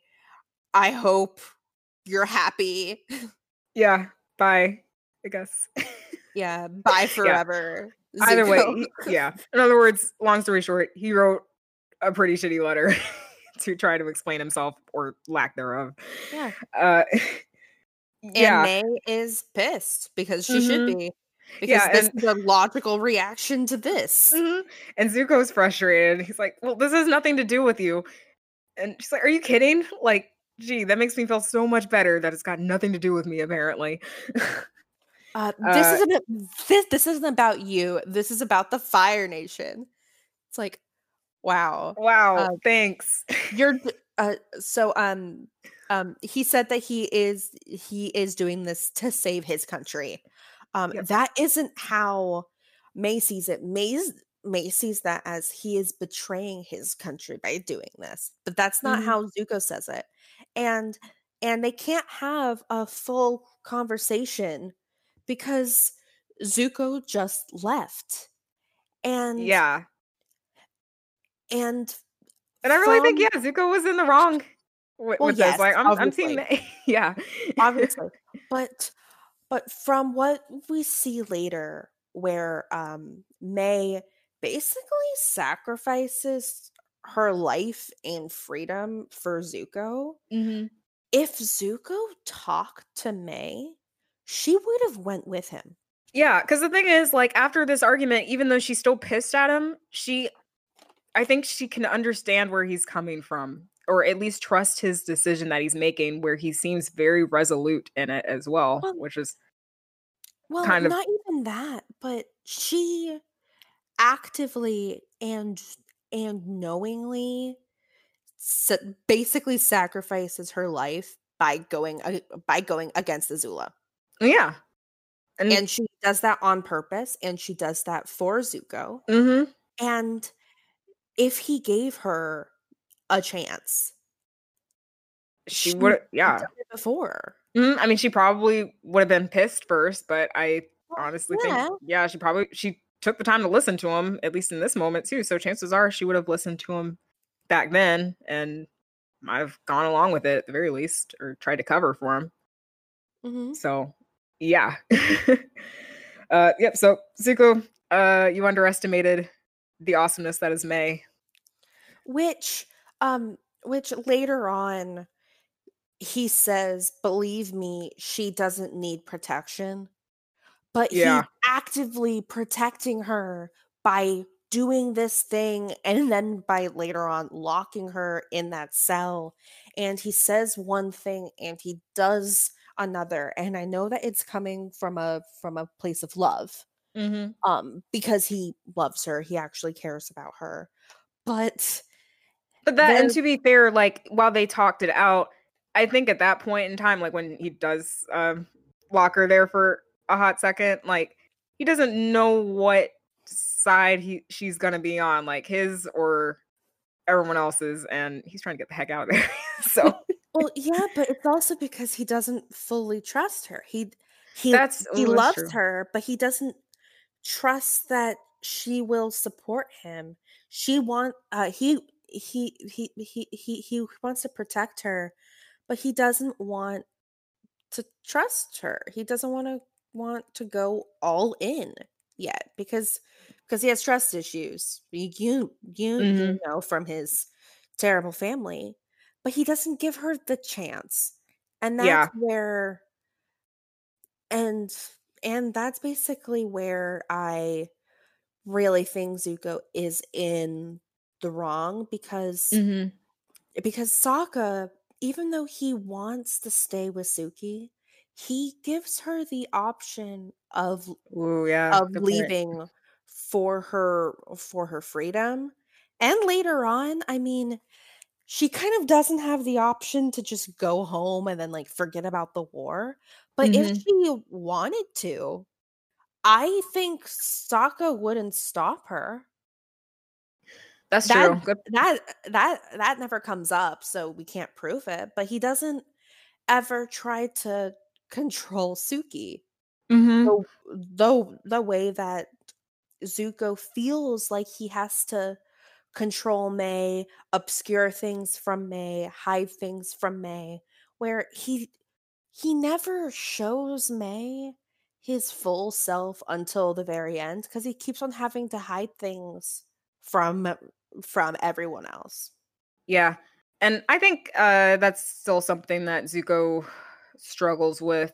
Yes, even after yeah, even after uh, swapping sides and having a heel face turn and stuff, because like I think for so long he's just kind of kept all of his feelings and thoughts just bottled inward.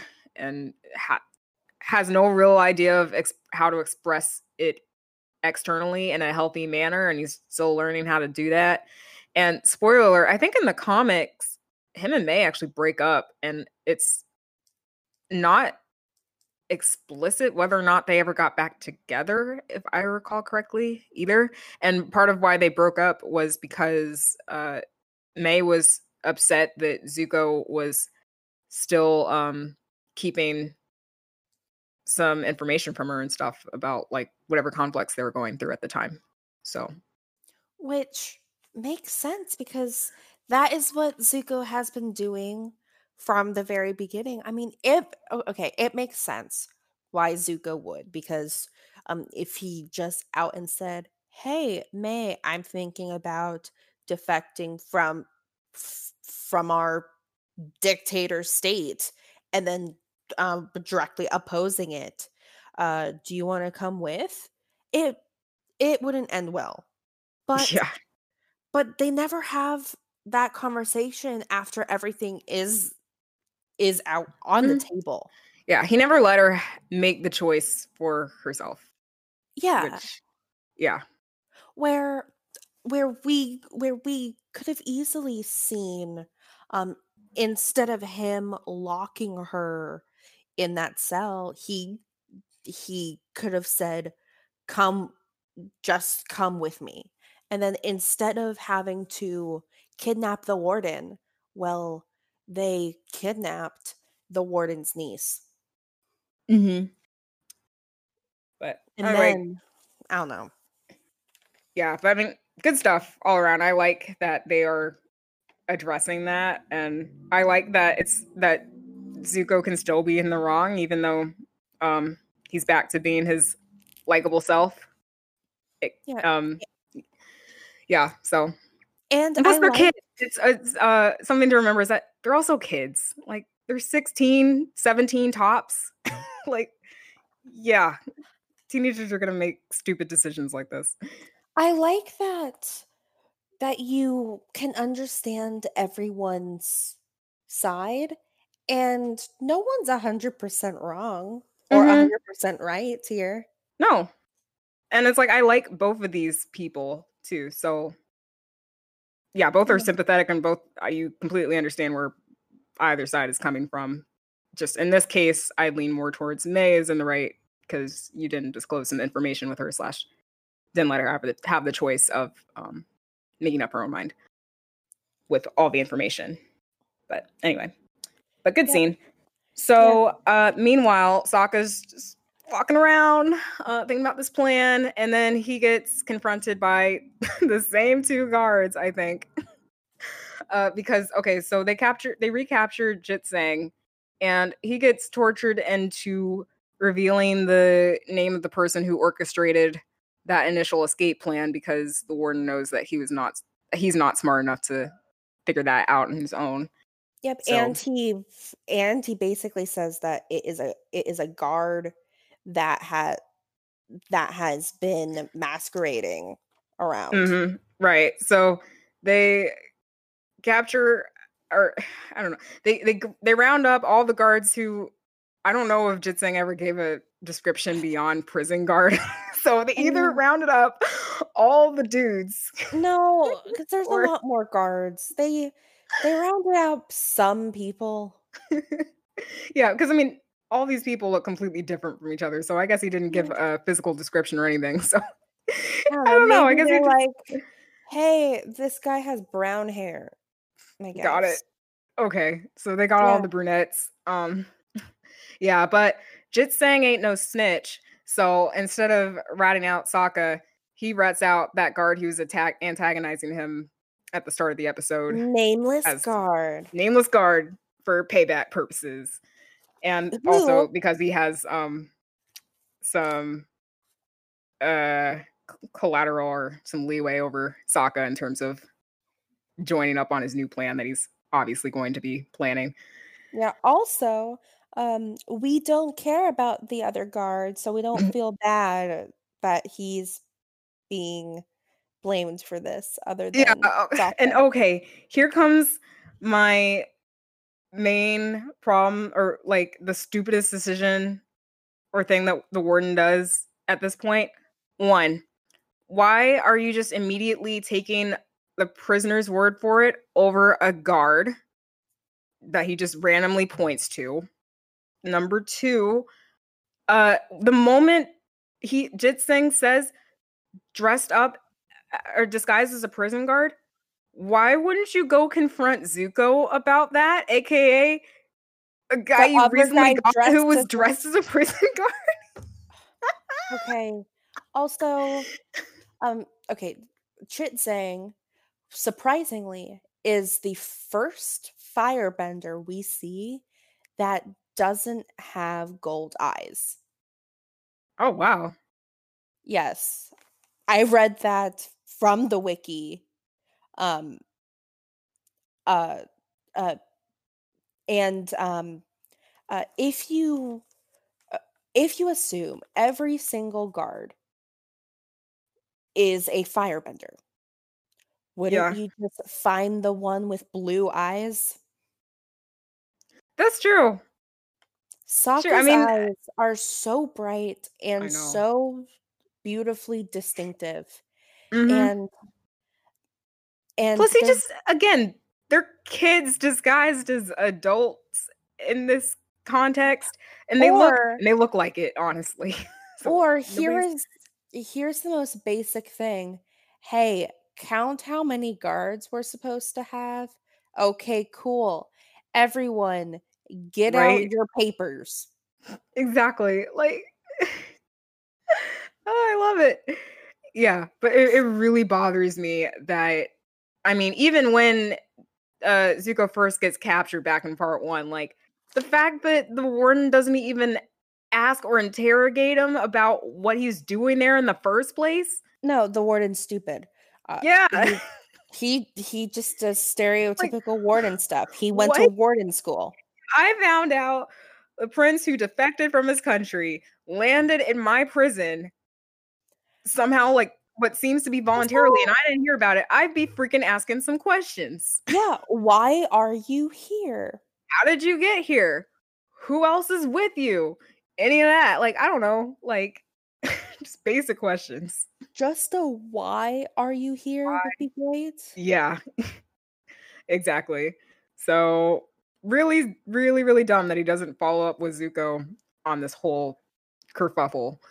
Yeah, so anyway... Um, um, he, he blames random guy, um, random guy gets, gets put in the same torture room, and the warden immediately believes Chit Sang.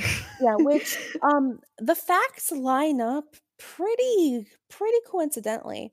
Yeah, so, um, yeah, it turns out random prisoner guy put Chit Sang in, in, in the same cooler that was used before to get out, co- which is a giant coincidence, but also Sokka just knows where that one is, so he picked that one. Um, but um, when he keeps on questioning him, like, like what are you doing? Why did you do it? Uh, uh, someone who we haven't seen in a bit comes in. It is Azula oh, man. and Ty Lee. Oh, we should have you... known better because Mai showed up. But yeah. I mean, you could make the assumption that maybe Mai just showed up on her own and got a phone call from well, her uncle saying your boyfriend's here. If you want what, to talk no, to him. What I think happened is that Mai got a, exactly that. Mai mm-hmm. got a call from her uncle saying, Zuko's here, come here. Mai left, and Azula got curious. Where is Mai going? Yeah. Why does this matter? And she knows there's something between Mai and Zuko. Yeah. Um, or yeah, she, yeah, Zuko. She knows they're in a relationship. Like, she walks in on them at one point, like, making out. Yeah. I mean, but um, we. But she even says this later. Azula assumes that that May's fear of her And, and like, to to Azula, May's respect of her is more than her love for Zuko, who is a traitor who left her. Yeah. Yeah. Uh, yeah. So, obviously, Azula, knowing her brother was probably there, it's like, oh, great. yay, I can beat the shit out of him. Yeah, and then um um Azula walks in. Uh, Here's like way, the way to ramp up thing. And oh yeah, and and and, and then just says, yeah, no, he, he, he isn't the traitor. How, How do you know? know that? I'm, I'm a, a people, people person. person. Oh God! Oh, I love it. I hate I love it. it. I love I it. Love and hate it. But I love I, this. I love how the stakes get raised here. Where like, chances are you Fuck, were not expecting this. Yeah, like chances are you were not expecting even Mai to show up until Warden reveals that um he's May's uncle, and then you probably sure as hell weren't expecting Azula to be trailing right behind her either. So it's like, even oh then, no. Even then, the the first time watching this, I didn't expect Mai to show up. Period. Yeah, uh, yeah. or or Azula or anyone. Yeah, basically, I think the audience's face when Azula shows up is basically Zuko's face when he walks in on Mai in the room that he's put in. It's like, ah, oh, shit. Yeah, yeah, um, yeah, so yeah. Then, and the fact um, that Azula's here is just like great. Now it's going to be even like harder to get out of here because Azula's here. So yep. Wonderful. So, uh, so Azula's here. The stakes are raised. Sokka and. Sokka and Zuko do not know this yet, and Sokka thinking this is this is the perfect time to start the plan, um, bullies another guard to to basically let yeah. everyone out into the yard. Yeah, it's like, well, the warden told me to, so unless you want me to report back to the warden that you refused to open the door, then yeah, I mean, yeah. What is your name again? Yeah. You know, the, the warden is in a bad mood. He's really irritated, irrational. Mm-hmm. Just just do what he says. Yeah. So yeah. I am I am um confused too. You know, I don't mm-hmm. really understand this. I don't but, question it. Yeah. Yeah. So they open up all the cells and everyone's uh Everyone put out, out in the courtyard. Yeah. So now they gotta start a prison riot. And Hakoda knows tried. how to do that. Yeah, no, Hakoda, Hakoda, Hakoda is confident. He's like, I got this. So he walks up to a dude who looks pretty intimidating. He's got like a scar on his face and stuff and everything. And he just, he pushes him. He's like, hey, what was that for? And Hakoda's like, are you mad at me? Well, normally I would be, but I'm trying to control my anger. God. So great. Chit Sang walks by, uh, talk, uh, uh, talking to Sokka, basically. Like, um, you owe me one because I didn't rat you out. Yeah, Sokka's so. like, hey, so we're planning the um, uh, the um, escape right now. Uh, prison riot, please. You got it. So he just picks up a dude. He starts like, yelling riot. Hey, riot. Riot, riot, riot. Immediately breaks out into a riot, which is so great. I love which, it. Which there are more firebenders firebending. Mm-hmm. This this prison was built for firebenders. Yeah. Then cut back to that guy who was controlling his anger and he's like, screw it, let's riot. So great. It is great. Um, uh, so then um And again, um, I like how this basically has turned into full blown like Ocean's Anarchy. Eleven at this point. Well, Anarchy slash Ocean's Eleven, where everybody's got like a specific job slash skill yeah. that they can utilize for this. Like you got um tough guy Chit Sang who can start a riot. Sokka and Hakoda who can come up with the, the plan. plan. They're ba- they're basically your um uh, George Clooney. Yeah, um uh, the assassin. Mm-hmm. Zuko, the one with all the intel, because he's got the um Fire Nation history knowledge.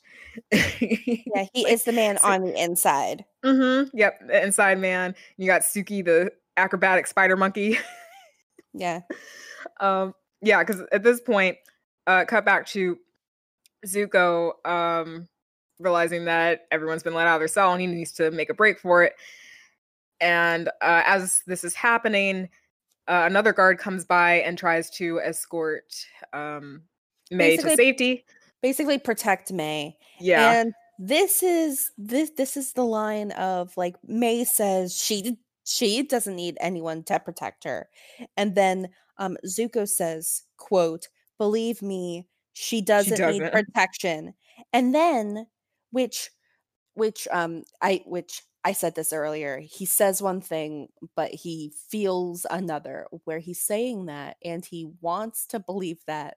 But everything he has done so far was done to protect her. And then um, uh, he uh, he he shoots fire onto the ground so that uh, the guard protects Mai, who doesn't need protection, and then locks them in the cell because they don't need protection. Yeah. But that said, I do love uh, the, the stare. Yeah, the staring contest these two have. Great animation. I feel like you, you could tell a lot about how each of them are feeling based off of their stares. Yeah, like basically. Mai, she's still pissed, like rightfully so. But at the same time, you get that feeling that she understands where he's coming from, yeah, and still really cares about him at the same time. Yeah, and Zuko looks con- he looks conflicted. Yeah. He, he he knows what he has to do, but he doesn't want to do it. Mm-hmm. And he still really cares about her too, but he also feels slightly remorseful. But at the same time, he knows that he's kind of got to do what he's got to do in order to save his country. So, um, yeah. But he, great look, great animation. He leaves her and- And runs off. Yeah. Seriously, like, they didn't need to animate something like that, but I'm really glad that they did. It, like, just little details like that. They took volumes. A good three seconds of this episode to do that. Mm-hmm. That, yeah, really solid. That's like something you see in, like, a Miyazaki movie or something. It's just like, they didn't need to put that in, but really glad they did. So, uh, yeah, Zuko makes his way onto the courtyard and totally throws a guy on his way there like a badass. But um, yeah, so Zuko's trying to figure out what the rest of the plan is at this point and how uh, they intend to get the warden. And Sokka's got absolutely no clue. And Zuko's rightfully frustrated. Like, well, I thought you thought this through. Which is also kind of ironic coming from Zuko, who tends to not think things through sometimes. Like, also, th- this is the same character who just took Aang through a blizzard in book one. Not only without that, a game plan. But they had this problem earlier in the same episode. Mm-hmm. They didn't think things through. No. This is Sokka. This is the episode where Sokka is winging it like ninety-five percent of the time, which is yeah. a little unlike him. Well, Sokka's very much emotionally compromised. Yeah, he's very emotionally compromised here. Uh, but luckily, uh, Sokka's girlfriend's got it covered, because here comes Suki with like the coolest Our thirty seconds master. Of awesomeness. this- so earlier, or, so earlier this episode, before Sokka goes into Suki's room, you see Suki, uh, uh, exercising, practicing, doing everything she can to get ready, and she's definitely. She's As I said it. before, she she has got it, but also she shape. has been Irohing. Yeah, she has been practicing. Man. She's oh not. She's not been sitting idle. Mm-hmm. So impre- So basically, you get thirty seconds of very well animated, very well choreographed awesomeness. Perfect where you, parkour. Yeah, and perfect parkour. Where you just see Suki single-handedly, like scaling walls and capturing up the warden all by herself. Oh, it's so great. Let me let me give you a rundown. She she walks, or she's running, and she jumps on a bunch of people's heads who were fighting in order to get to like the wall that she partially scales before like backflipping off of it, and then like so that her feet can grab on to one of the bars above the wall, and then front flips over the railing. And then she like, uh, she slides under a dude and knocks him down while doing so. And then she scales another wall, like full on Spider-Man style. And then she slides under another guard and uh, manages to tie up and capture the warden single-handedly. And then ending it with, sorry, warden, you're my prisoner now. Like a total badass. Like, oh my god. Like, we haven't even seen Ty Lee do shit like this. This is... No. Um, it's and then, so cool. Um, um, uh, after, after that, Hakoda's just like, that's some oh, girl. Wow. A K A Hakoda's like, I approve, Sokka. Like, yeah. You have my blessing. Um, Uh, we know that um that um Sokka's mom passed because of the Fire Nation, but Sokka's mom must have been a badass too. Hakoda doesn't suffer fools. No. Gosh. Yeah, like that scene is so impressive. I forgot about that scene. So Me cool. Too. I remember I remember seeing a clip, the clip where she's sliding under the guy and throwing him off in the book three trailer, and I remember thinking, oh, that looks so cool. And then you get like a whole mm-hmm. sequence of that. It doesn't disappoint. Yes. Really good. Shout out to whoever storyboarded that and animated that specifically. It's so much in a very yeah. short amount of time. It's so, so cool. Yeah, like never so mind then, trying to figure out how she's Spider-Man style scaled the wall like that. Who cares? It's so practice.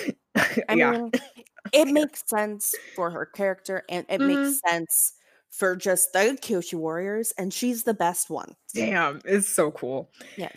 So, uh, yeah, and um, she's oh, and but while uh, her dad's like, that's some girl or whatever, they're all out of breath. Uh, she didn't even break a sweat doing that. Oh, she's fine.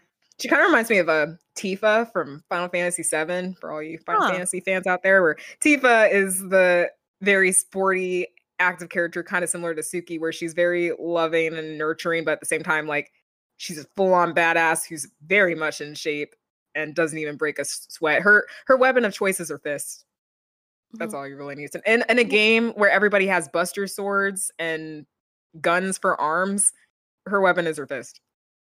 So yeah, she's badass. Yeah. So um, uh, the gang runs up uh to reach the to reach the gondolas. Um, uh, Suki still has the warden captive, and basically they get by because um, be be because Zuko says um, like, we go or the warden gets it. Um, yeah. They have gagged the warden. The warden cannot talk, which is which, mm-hmm. which is very important. Yeah. Uh, so then they all get into the gondola. Um, um, Zuko stays behind to um, to um, break break basically the controls for it while it is going going back to. to the mainland, oh, away from um the prison.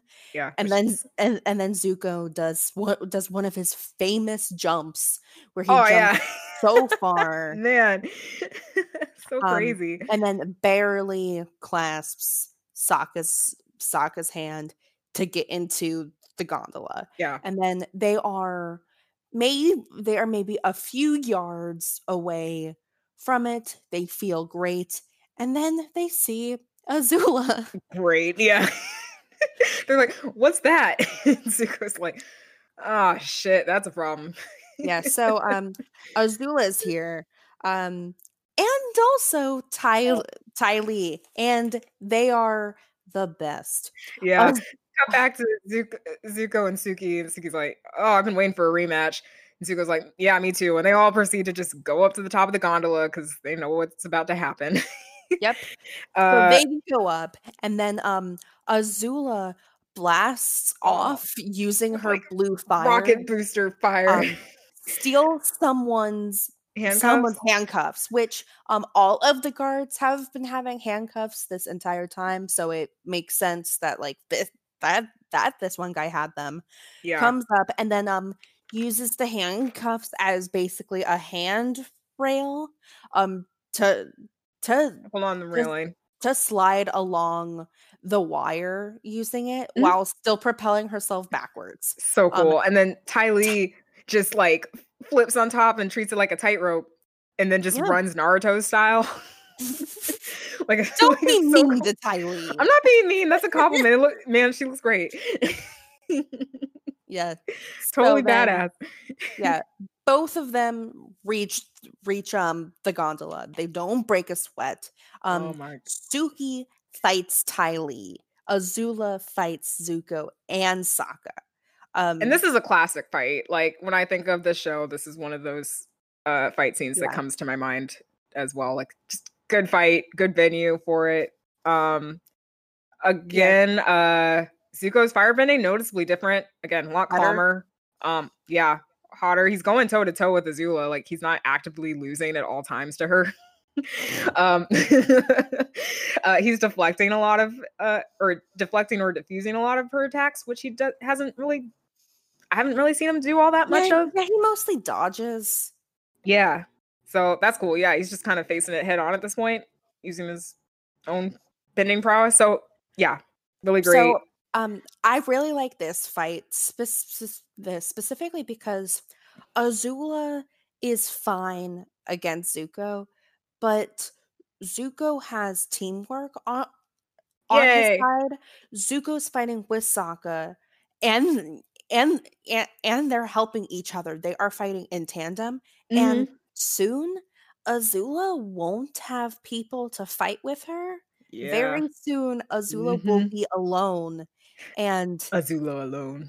Yeah, Azula alone. Um, and and this shows why Az- uh, Azula's good, but a group can always overcome her of some yeah. number. Mm-hmm. I mean, the fact that she, she's not able to immediately wipe the floor with just one of these people because they're all working together at this point. And yeah. um, yeah, and that and Zuko just uh, leveled up in his firebending last episode. Yeah. So hey, uh, plus I plus I really like Suki fighting Ty Lee. So um, later yeah. on. Um, we find out Ty, Ty Lee made made um, friends with the other Kyoshi Warriors, but um, when they are fighting, their fighting styles are very similar already. Mm-hmm. Ty Ty Lee doesn't have uh, doesn't have a lot of things to change to to to to be a Kyoshi Warrior, and it makes sense why she would want yeah, to excel. Be. Or- yeah. Um, plus, um, be a good fit. Yeah, it like it just makes sense. It isn't out of left field. Mm-hmm. And and I will def and I and, and I will definitely do do my whole uh, uh, analysis of why Ty Lee always should have been a Kyoshi Warrior and why it makes the most sense out of everything that happens. Yeah. Yep. So makes sense to me. And mm-hmm. so this fight is going. It's really cool. Zuko's waiting and listening. I wrote. Throwback. Uh huh. Um, yeah. So yeah, the warden so- starts to get free, mm-hmm. um, and he frees his mouth, and that's all he needs. He he yells to the guards to cut the line. Um, the guards are like, of- "Really? He's gonna die if we do that." And like, yeah, he knows that. I'm like, man, he's so obsessed with not wanting to break his no escapee record that, uh, yeah, he's just willing to put his life in the mix to do yep. so.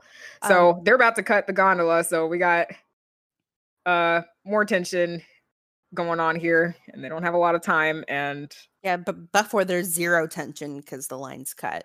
Boom. Yeah. So um, um, Ty Lee sees them cutting. Cutting the line, um, uh, Azula sees that there is another gondola coming on a separate line. Yeah. So then Ty Lee and Azula just magic themselves over there. Mm-hmm. Yeah. Well, I also I love how the warden was so concerned about his own record that he was like, I don't care if the if the princess dies. Not my problem. I mean, I don't. No, Although, if he wait, maybe he doesn't know. There. Yeah, because he's he's under the he's not on top yeah. of the gondola. Yeah, maybe he is it. underneath. She is on she is on top. Also, you wouldn't think she would just appear on top. Sorry. True. Yeah, that's fair. Yeah. That's so um they leave and the rest of the gang. So Zuko at, and Sokka oh, are kind of incapacitated. At this point, I want to mention Ty Lee looks sad. Oh when yeah. Yeah. When she does. Be because she she expects Zuko to die here, mm-hmm. and she just looks sad. Azula always looks triumphant, yeah, well, but you know, yeah, but Ty Lee looks sad, and yeah. um, and um, this isn't the first time where where we have seen Ty Lee even though she does act with violence, she, she like she doesn't like violence. She doesn't no. really like fighting. It's not good for her aura. Yeah. Yeah. Her aura should be pink and nice. Mm-hmm. It's never been pinker. Yeah. Um, but- yeah, but no, in all seriousness, yeah, she she's not a big fan of the whole um, killing yeah. people gleefully type thing. Yeah, and, and her, I mean, she's only goal- really hanging with Azula out of fear anyway, so like, yeah, yeah she's not really. And her going against Azula later, it doesn't come out of left field. No. She was never happy with what they with with with with with, with what they were doing. Azula was driven by passion.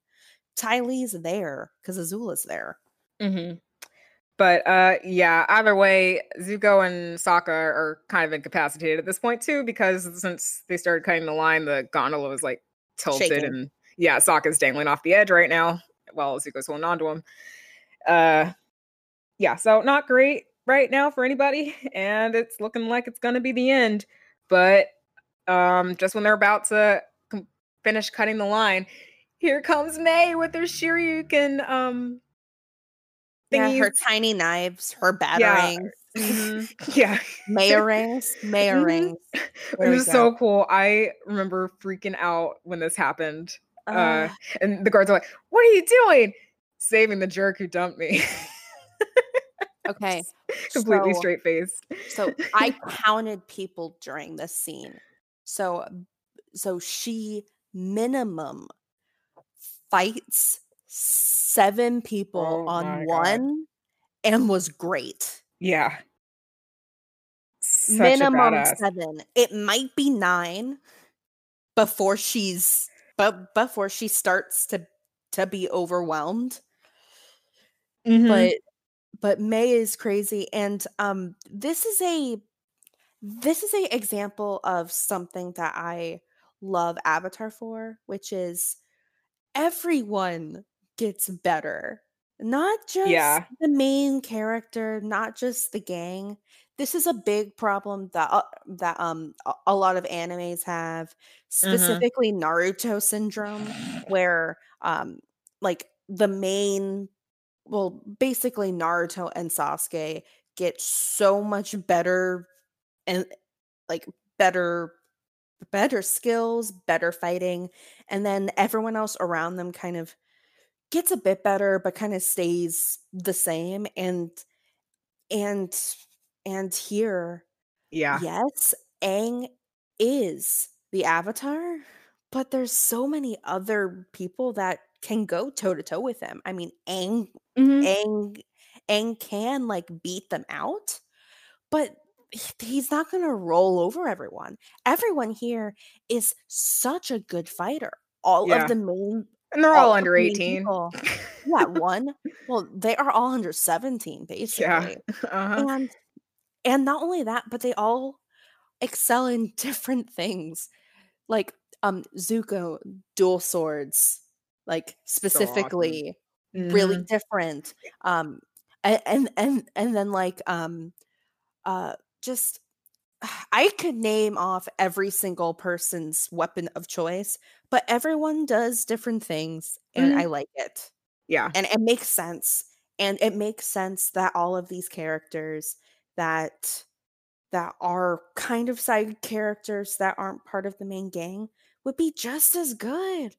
And and not only that, but May isn't just Zuko's girlfriend. Yeah. May has skills, May has thoughts, May May May saving Zuko here makes sense, and she's still not one hundred percent happy with him. Mm-hmm. But damn it, she loves him, so yeah, you know, she's she's got his back. Plus, uh, it's, plus it's not just about Zuko, and and like we will see that a bit after, but but it isn't just about him. It is also about how much she's been frustrated and just hates uh, and, and just hates Azula. Yeah, but I yeah.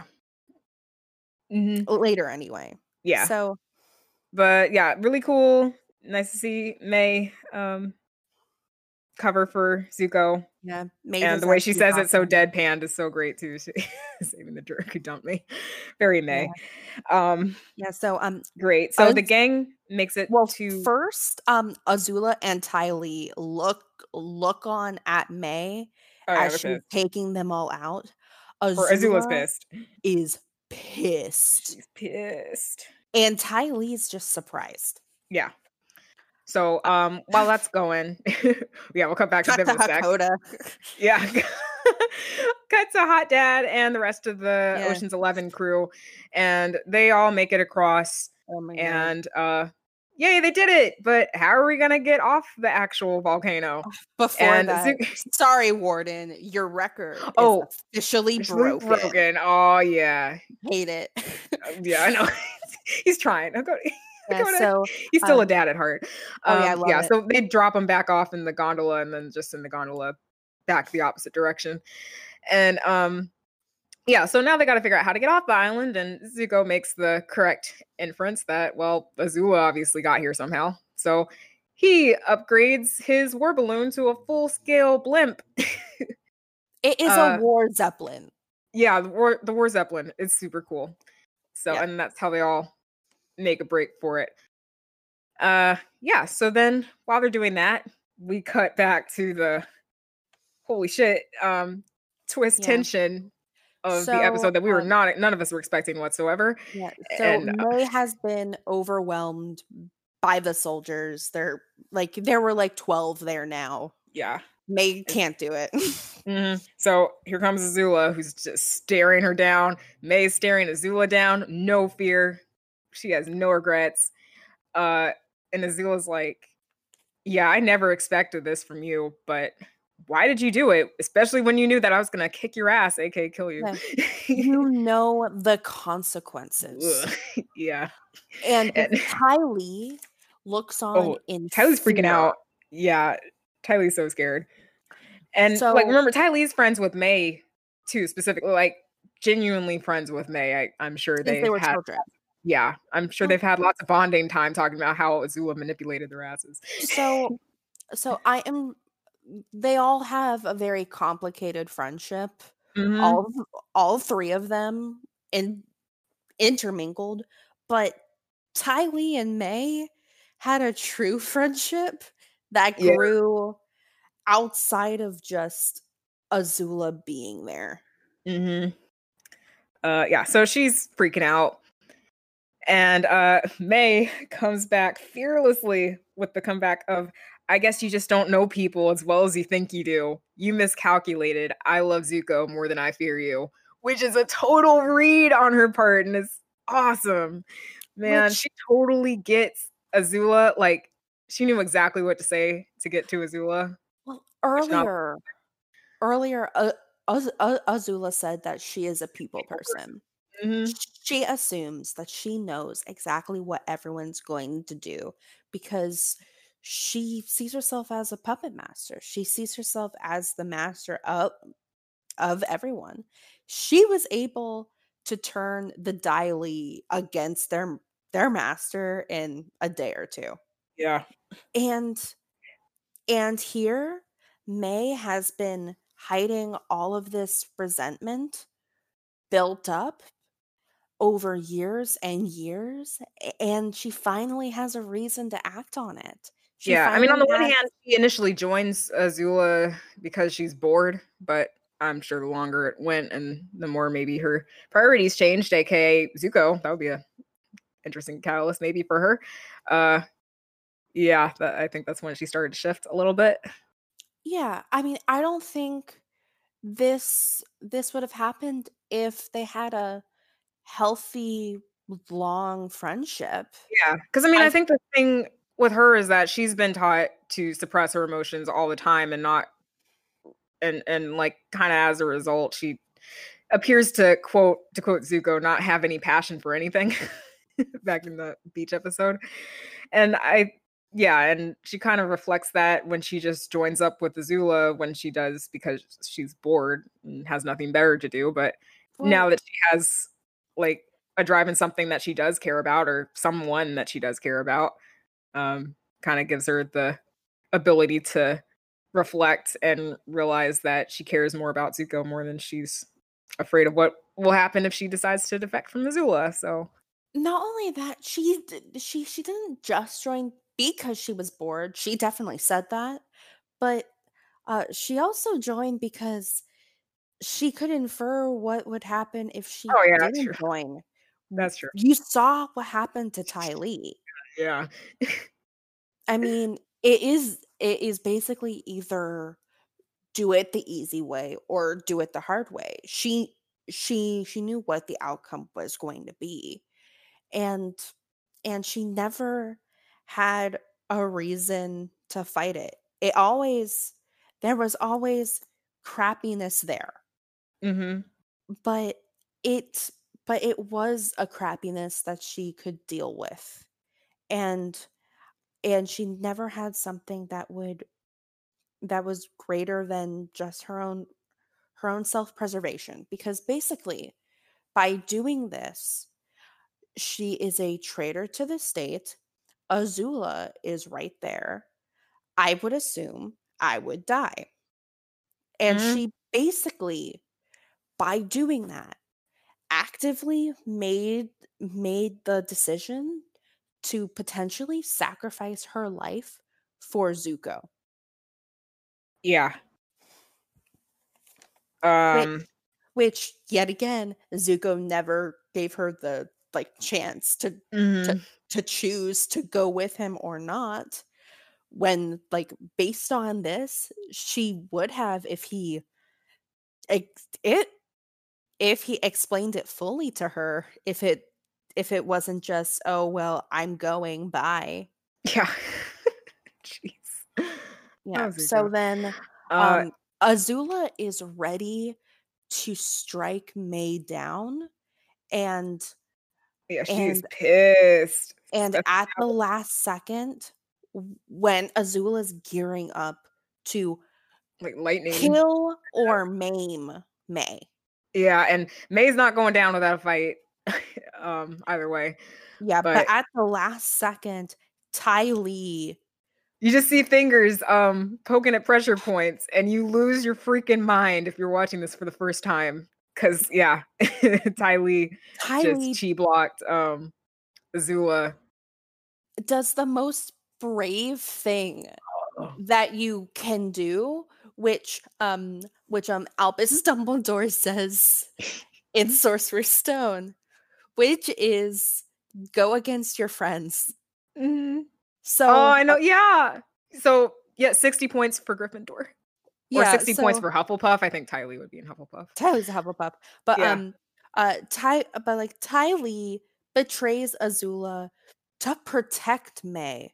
She mm-hmm. loves Mai. Mai is surprised when you look yeah. at her face. Oh, I know. She, the audience is so surprised. To be alone. Dude, I remember watching this for the first time and just losing my mind because, you know, again, the stakes and just how simplistic this episode seemingly starts and then just ramps up toward the end is ridiculous. Like, again, started out simple rescue mission and then that backfires. Plan number two comes. Uh-oh, here comes Azula on top of that. Really cool gondola fight. That, oh no, the gondola's about to crash. Oh my God, Mai, what? And then, yeah. oh my God, Ty Lee on top of that. Like, so, um, holy shit, what a twist. So looking at past um past some flashbacks, Ty Lee was always like the first friend to Azula rather than Mai being like uh, the the first friend to Azula. Az- friend in quotation marks? Well, yeah, but like Azula would pull Ty Lee in more than Than, than Mai. I think that um, Mai felt like it, like it was both of them and then her, yeah. type of thing. Where um, um, Mai, Mai and Ty Lee are such different people, totally opposite on the on the spectrum. Where Ty Lee's whole thing was about embracing your emotions, being being peppy, happy. Going with the flow, um, trying to be different, where Mai was was was trying to constrain her emotions, not be not be peppy, not be happy, bas- basically be be a monotone, controlling her emotions and trying to conform. And both of these people are at total opposite ends of the spectrum.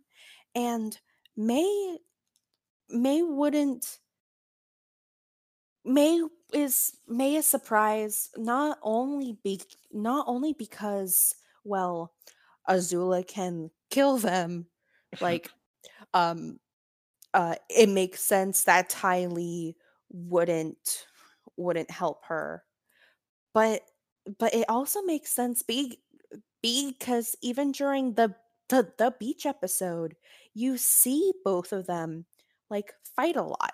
You see both of them get on, get on, get on each other's nerves. Both of them like coming at odds because they're just two totally different people, and um and um you would think that it is Azula that's keeping both of them together, that like they that they're friends be be be, be because they're friends with someone, but at but at this point you see that one. Not only does does um does um Ty Lee's love for May overcome her fear of Azula, but that Ty Lee's just done with hurting people at this point. Yeah. Um, uh, every single like every single time you see her during this episode, Ty Lee just looks sad. She is. She she is fighting people, and like uh, Suki is awesome, but Ty Lee doesn't go all out. Ty Lee doesn't doesn't want to push her off. It just yeah. seemed like Ty Lee's done, and she hates this, and and and this isn't what she wanted because she was forced to do this from from from the very start, and. And, and like looking back, May might be surprised Ty Lee turned turned on Azula, but I'm not. This has been a long time coming. No, I mean, like it's not. I guess it's not surprise. Like you understand why she does ultimately oh. be better, but I guess oh, in yeah. the moment, it's oh it's oh come on. In, it's, oh yeah, no. In the moment, I was shocked, like, but looking back. You see everything there, and it and it makes sense why um, May May's love for Zuko won out over um, her fear of Azula, but Ty Lee's love of of May won out too. Mm-hmm. In that moment, and, yeah. and I think those. Those specific words probably triggered something in in, in, in her, and, yeah. and and like right after that, Ty Lee just grabs onto May and is and it's just like we gotta go, we have to leave now. Yeah, and friendship is magic, and it's so beautiful, and and like I like I don't know why I why I really love their friendship, but it, friendship is magic. I love the friendships so, in this show. It is it, it, it is just so interesting how these two people could come to together and just really, really care about each other, even though they're they are so different, mm-hmm. while facing like someone that's basically forcing themselves on them to be to to be friends and basically brainwashing them to be to be friends and like yeah like like. As, like they made the choice to be f- to be friends. Azula made them be friends. You you know. Mm-hmm. But yeah, friendship is magic. Uh, like I'd say one of the faults about this show is how they tackled the romantic relationships to a degree. But one thing that they definitely get right and friendships focus on a lot more, as much as we like to. Uh, Take a side on and the family. Zuhara or Katang angles and all that jazz is all yeah. the time. Fam- familial and platonic relationships are solid in this show. Seriously, oh, so good. They are A plus. We've mm-hmm. said it before. We get so many different types of friendship. We get so many different different types of fa- familial re- relationships, and we get examples of healthy and not healthy and and like complicated in different ways. Yeah. And and it all makes sense. So good stuff. Um, um they try to run, and um they can't because they are just surrounded by guards. Mm-hmm. Um and, and Azula totally miscalculated. Mm-hmm. And she- this marks the beginning of the end for Azula's reign of terror, because you can tell she's already started to slip here. Like, usually she is cool, icy, calm, collected, all that jazz. But here she's clearly very emotional. She's like filled with rage, which you don't see a lot of that from Azula um, for most of the time. And uh, yeah, and she is pissed. So... And she basically that. tells the guards to just throw them away, uh, lock or throw away the key, or lock them in the dungeon, throw away the key, and let them rot. Yeah, put them somewhere I'll I'll I'll never have to see their faces again, and and let them rot. Yeah. Um. This this is where she starts to have a breakdown. Not only because, well, um, she's starting to lose. Yeah. But um. This, she has been friends with these people, like her version of friends, mm-hmm. ever since she she was a child. She she could always rely on these people to do whatever she wanted because she made them do whatever she wanted. Yeah. Well, I mean, she doesn't understand what true love and friendship is. I mean, she's just been taught that it means manipulation and fear at all times. Because that's what her dad does. Yeah. And that, yeah. So she is struggling to grasp the concept that people are willing to stick out for people, not because they've been manipulated or because they're scared of them, but because they genuinely have a, a deep, intimate connection with each other, whether that no. is a familial connection or a romantic one or platonic one. You know, not so. only that, she is, she is realizing that um, one, Uh, she has been forcing these people to be to to be near her all this all this time, and now they they they aren't. She basically treated them as extra limbs. They were extensions of herself to do her bidding, and and now they have been taken away. But also, she, in her own way, trusted these people based on what she thought she she she she knew as fact.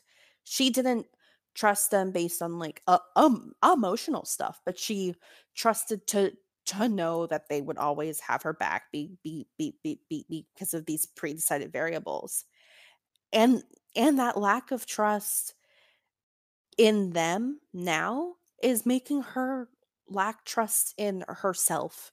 She always thought she was a people person. She always thought she knew everything, that she knew what what people would do.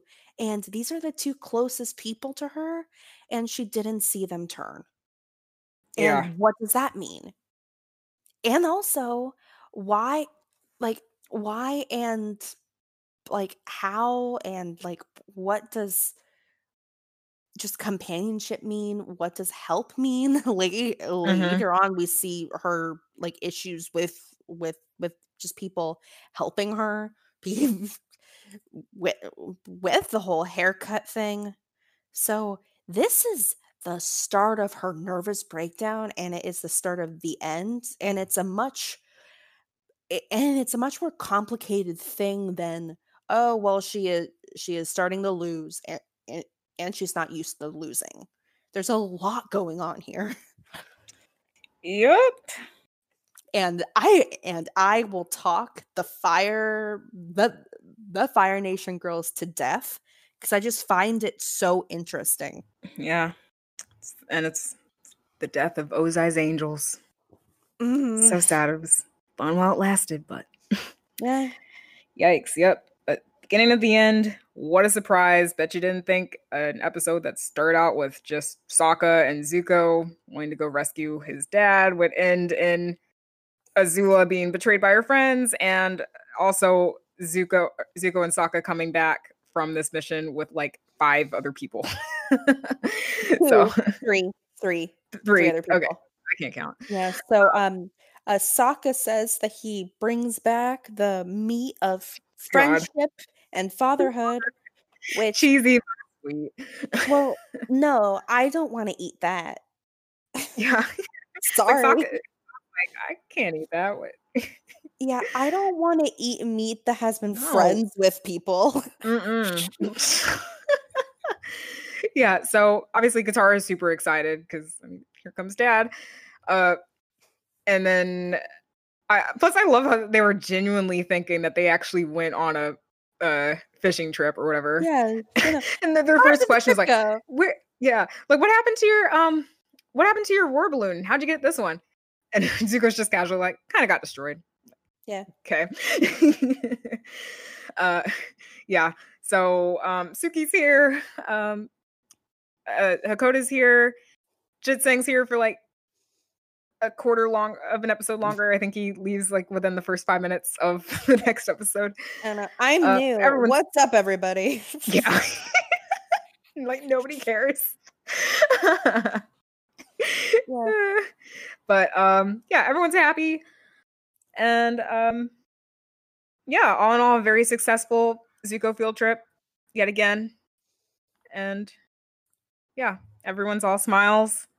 And that wraps up the episode, but not before Toph is just so upset that they seriously didn't bring back any meat. uh, yeah, so um, I just want to share my final note, which is Sokka looks really good in Fire Nation armor. He does. Why didn't he wear it more? Right? Oh my god. Because of his eyes. Mm-hmm. Because the eyes are really bright with it. Yeah. They, everyone looks good in Fire Nation. Well, here, okay. Honestly. Let's mm. let us be real. The Fire Nation has the best outfits. They do. They kind of goes off. I think wa- the the Water Tribes are not too far behind, in my opinion. Like I, I'd want to wear some of that. Uh, I like blue. I mean, I, I would wear Yue's outfits. That's a nice outfit. I mean, yeah. I like Katara's outfits and stuff too. Eh, I don't. Not my. Not my thing. Uh, it's like my thing, I guess. It looks good on her. Mm-hmm. I just. Not my thing. Fair. But yeah. Mm-hmm. All in all, uh, I really like this episode. Uh, major plot holes and giant pills that you're gonna have to swallow in order to get past certain pieces of stupidity. But uh, the stuff that's the guards and the warden are the worst. Yeah. Oh, they're so bad. But that said, the stuff that's good is like really, really good. I actually, I actually really enjoy the pacing of this episode. I like how it constantly ramps up till the very end. I like the final twist of just Azula even being in the picture and then her friends full on betraying her. Mm-hmm. Uh, also, I know that we we uh we. we keep on nitpicking the, the plot holes in this episode, blah, blah, blah. But when you watch it, it's so well-paced. Yeah. You I, don't have time to think about why mm-hmm. that wouldn't make sense. You like get, you like get, you, you get past it really quick. Yeah. And then you just continue on. Like some of it I have thought about and upon previous viewings, like the whole, why doesn't Warden ask Zuko about the whole disguised as a... guard thing that always bothered me, but other things I think are just a result of us having to sit down and actively take notes while watching the episode for a change and then thinking about it. The more you write, you start to write things down. At least that's what happened with me. So mm-hmm. yeah, but overall really great. um I like that Zuko takes a back seat for this episode in favor of Sokka being the one to take the lead on everything in this episode, because it's about his uh, redemption and redeeming his honor. uh, yeah. Oh, and just solid action sequences too. Seriously, like this is probably the most heavy action heavy episode we're going to get until finale. So and, enjoy. And I, and I love how most of the action wasn't bending heavy. No, I yeah, like- this is a this is an Ocean's Eleven team of mostly non-benders. The only ones who aren't are Chit Sang, but he's not really the brains of the operation anyway, and Zuko. So yeah, everybody else just working with what they got. And yeah. It's so badass. Yeah. Yeah, most of the fighting wasn't wasn't bending heavy. Mm-hmm. Which is a great change. It's great. Yeah. Good stuff. Who says non-benders can't do can't do nothing? Sokka. Sokka did. Oh, yeah. He just needs to believe in himself more. Which hopefully he does after this episode. I'm uh, hurt. Yeah. Fucking planet. He's a hero. He's a hero. Um yeah. And so Zuko takes a back seat here, but I think he takes a bit more of a proactive, if not just proactive listener role in the next episode, which is Ooh. arguably a lot more serious than uh, the other two field trips that we've just had, because it's time for the Zuko and Katara field trip in book three, chapter... What chapter is this? I didn't write it down. Chapter, uh, chapter sixteen. Chapter sixteen, the Southern Raiders. Mm, yeah. Uh, so first, yes. So first, so first we had Aang, Aang with um with um spirit dragons, and then we yep. had Sokka with his dad, and, and and now we have Katara with her with her mom. Guys, she is pissed. Uh, yeah, but that's going to be exciting to talk about. Um, and for the Zutara fans out there, I mean, this this episode is the dream. But yeah, until then, stay flamin'.